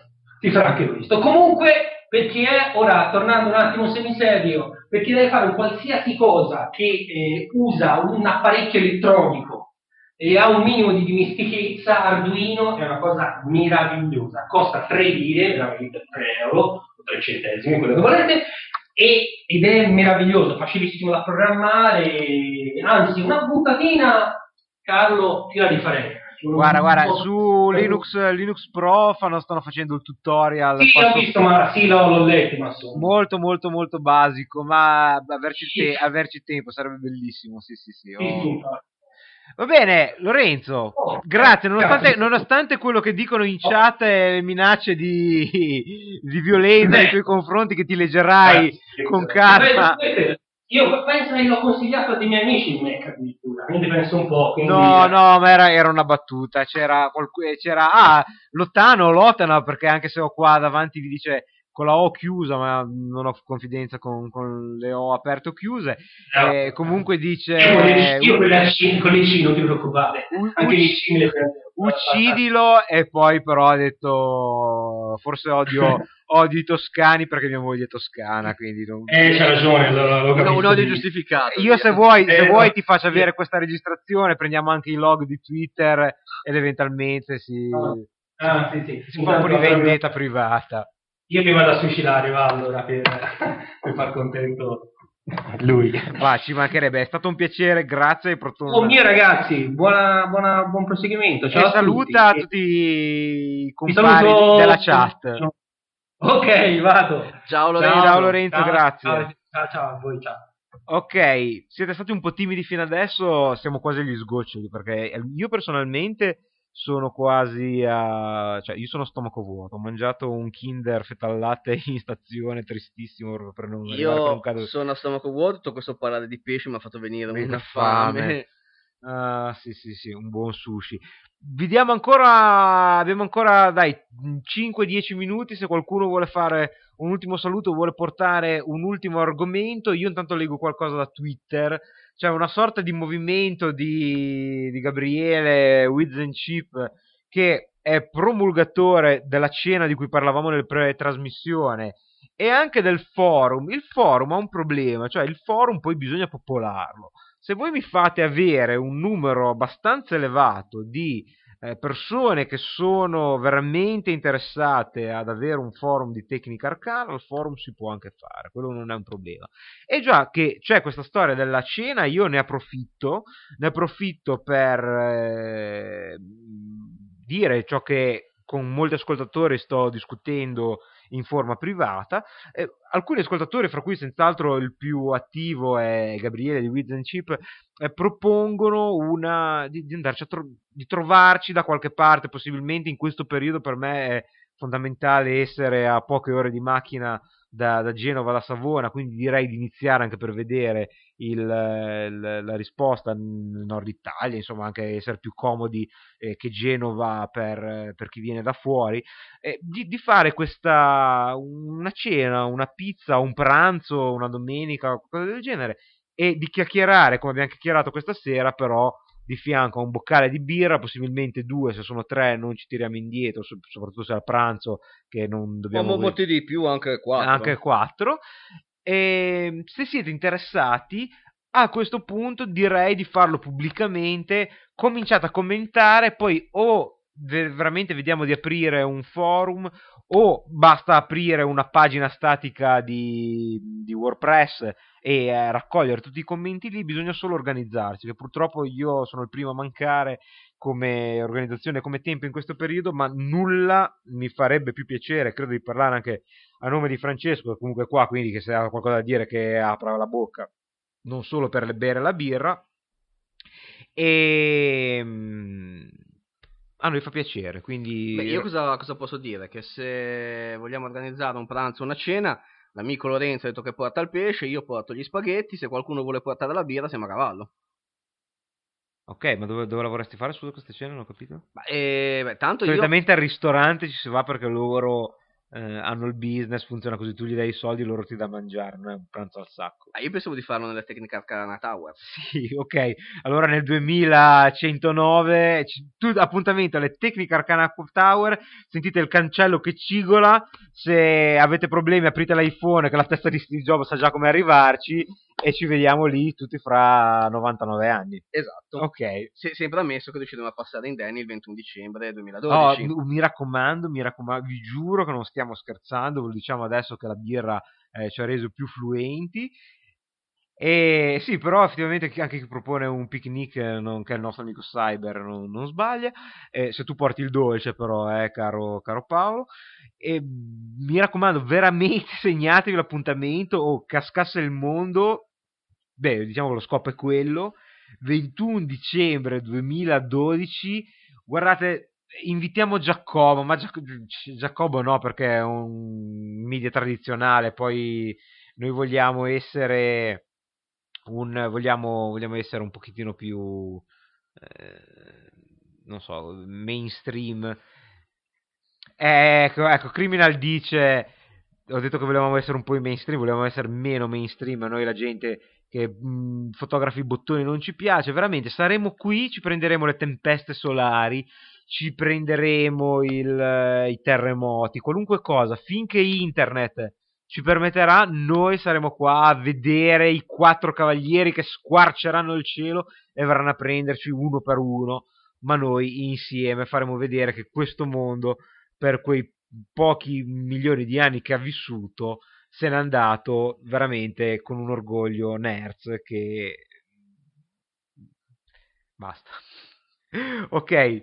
Non lo eh, so, da- è stato preso da un delirio. di- sì, un delirio di, di- come dicono sulla, sulla chat, pentitevi, penitenziagite e finalmente sarà nel caso in cui fortuito eh, il 2012 non fosse la fine del mondo, noi inizieremo la nostra religione che sarà una religione di speranza e di futuro, ma soprattutto di una quota fissa che voi dovete versare per accedere a un certo tipo di beatitudine che decideremo insieme sul forum o alla famosa cena di Tecnica Arcana. Comunque sbrigatevi perché i primi che vengono, i primi che si organizzano per venire alla cena sono i primi che vanno anche nel nostro mh, paradiso, eh, Nirvana. Poi sui nomi lo do- dobbiamo ancora Esatto, scendere nei e- dettagli, ma la cosa principale sono i, i- so, più soldi e più prima uguale più vergini o cose del genere. Ok? E tra l'altro io mi permetto di fare di dare una notizia in anteprima. Come abbiamo detto, non è uno scherzo. Il 21 dicembre 2012, trasmissione Tecnica Arcana Live. Ospiti in studio i Cavalieri dell'Apocalisse. Esatto. Morte, guerra, Pestilenza. e carestia, mi sembra. E anche Apocalisse in persona che ucciderà diversi X-Men per... eh, In realtà, in realtà mh, scusate, in caso Carestia non l'ho invitato perché. Giustamente, se poi si viene, viene a bersi... Quindi soltanto tre Cavalieri delle- dell'Apocalisse. Ok, eh, vabbè, dai, facciamo questa ultima follia finale. Un- ho ricevuto un messaggio da Zero come, come nickname. Eh no, eh, abbi pazienza, ma la MR come formato, un messaggio offline, credo che non, eh, non riesco a, non riesco proprio a riprodurlo così su due piedi. A meno che Linux sia così magico che ha veramente qualunque tipo di codec, sentiamo. Mm, Direi proprio di no, che neppure, neppure Linux riesce a trovare un codec automaticamente per la, la RM. Noi ci stiamo provando, abbiamo in questo momento il plugin di installazione multimediale.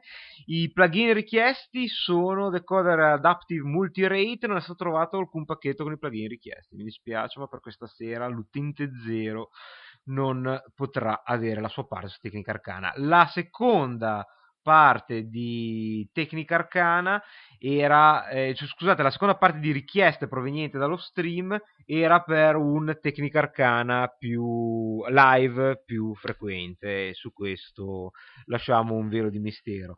Sono le 11, purtroppo abbiamo ricevuto ancora un, eh, qualche, qualche richiesta, ma per noi ormai è veramente tardi.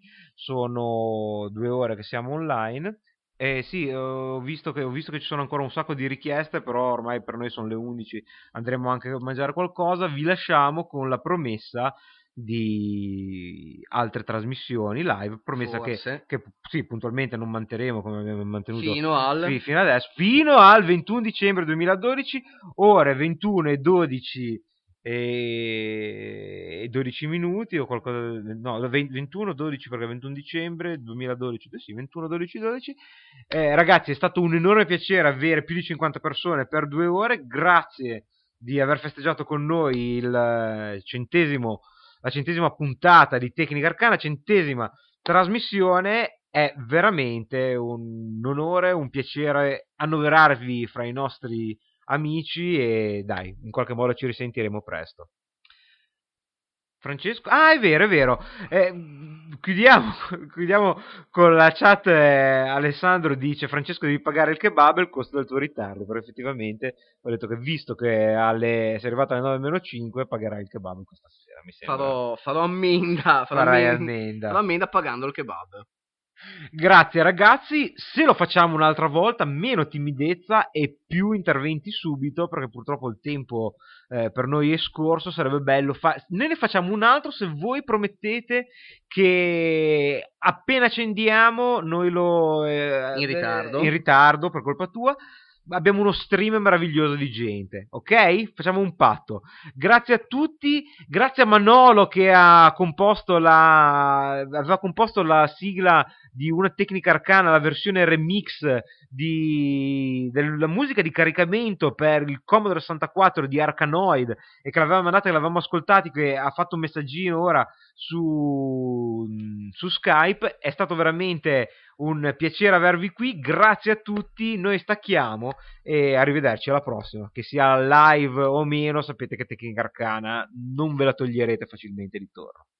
Assolutamente no, ci rivediamo il eh, 21 dicembre 2012, 2012, ok. vi- dal vivo o dal morto. Dal vivo o dal morto, o possibilmente entrambe le cose in un eh, susseguirsi più o meno costante. Ma sì. Ok. Grazie a tutti, buonanotte E buon appetito. E buon appetito se siete ancora a stomaco vuoto come siamo noi.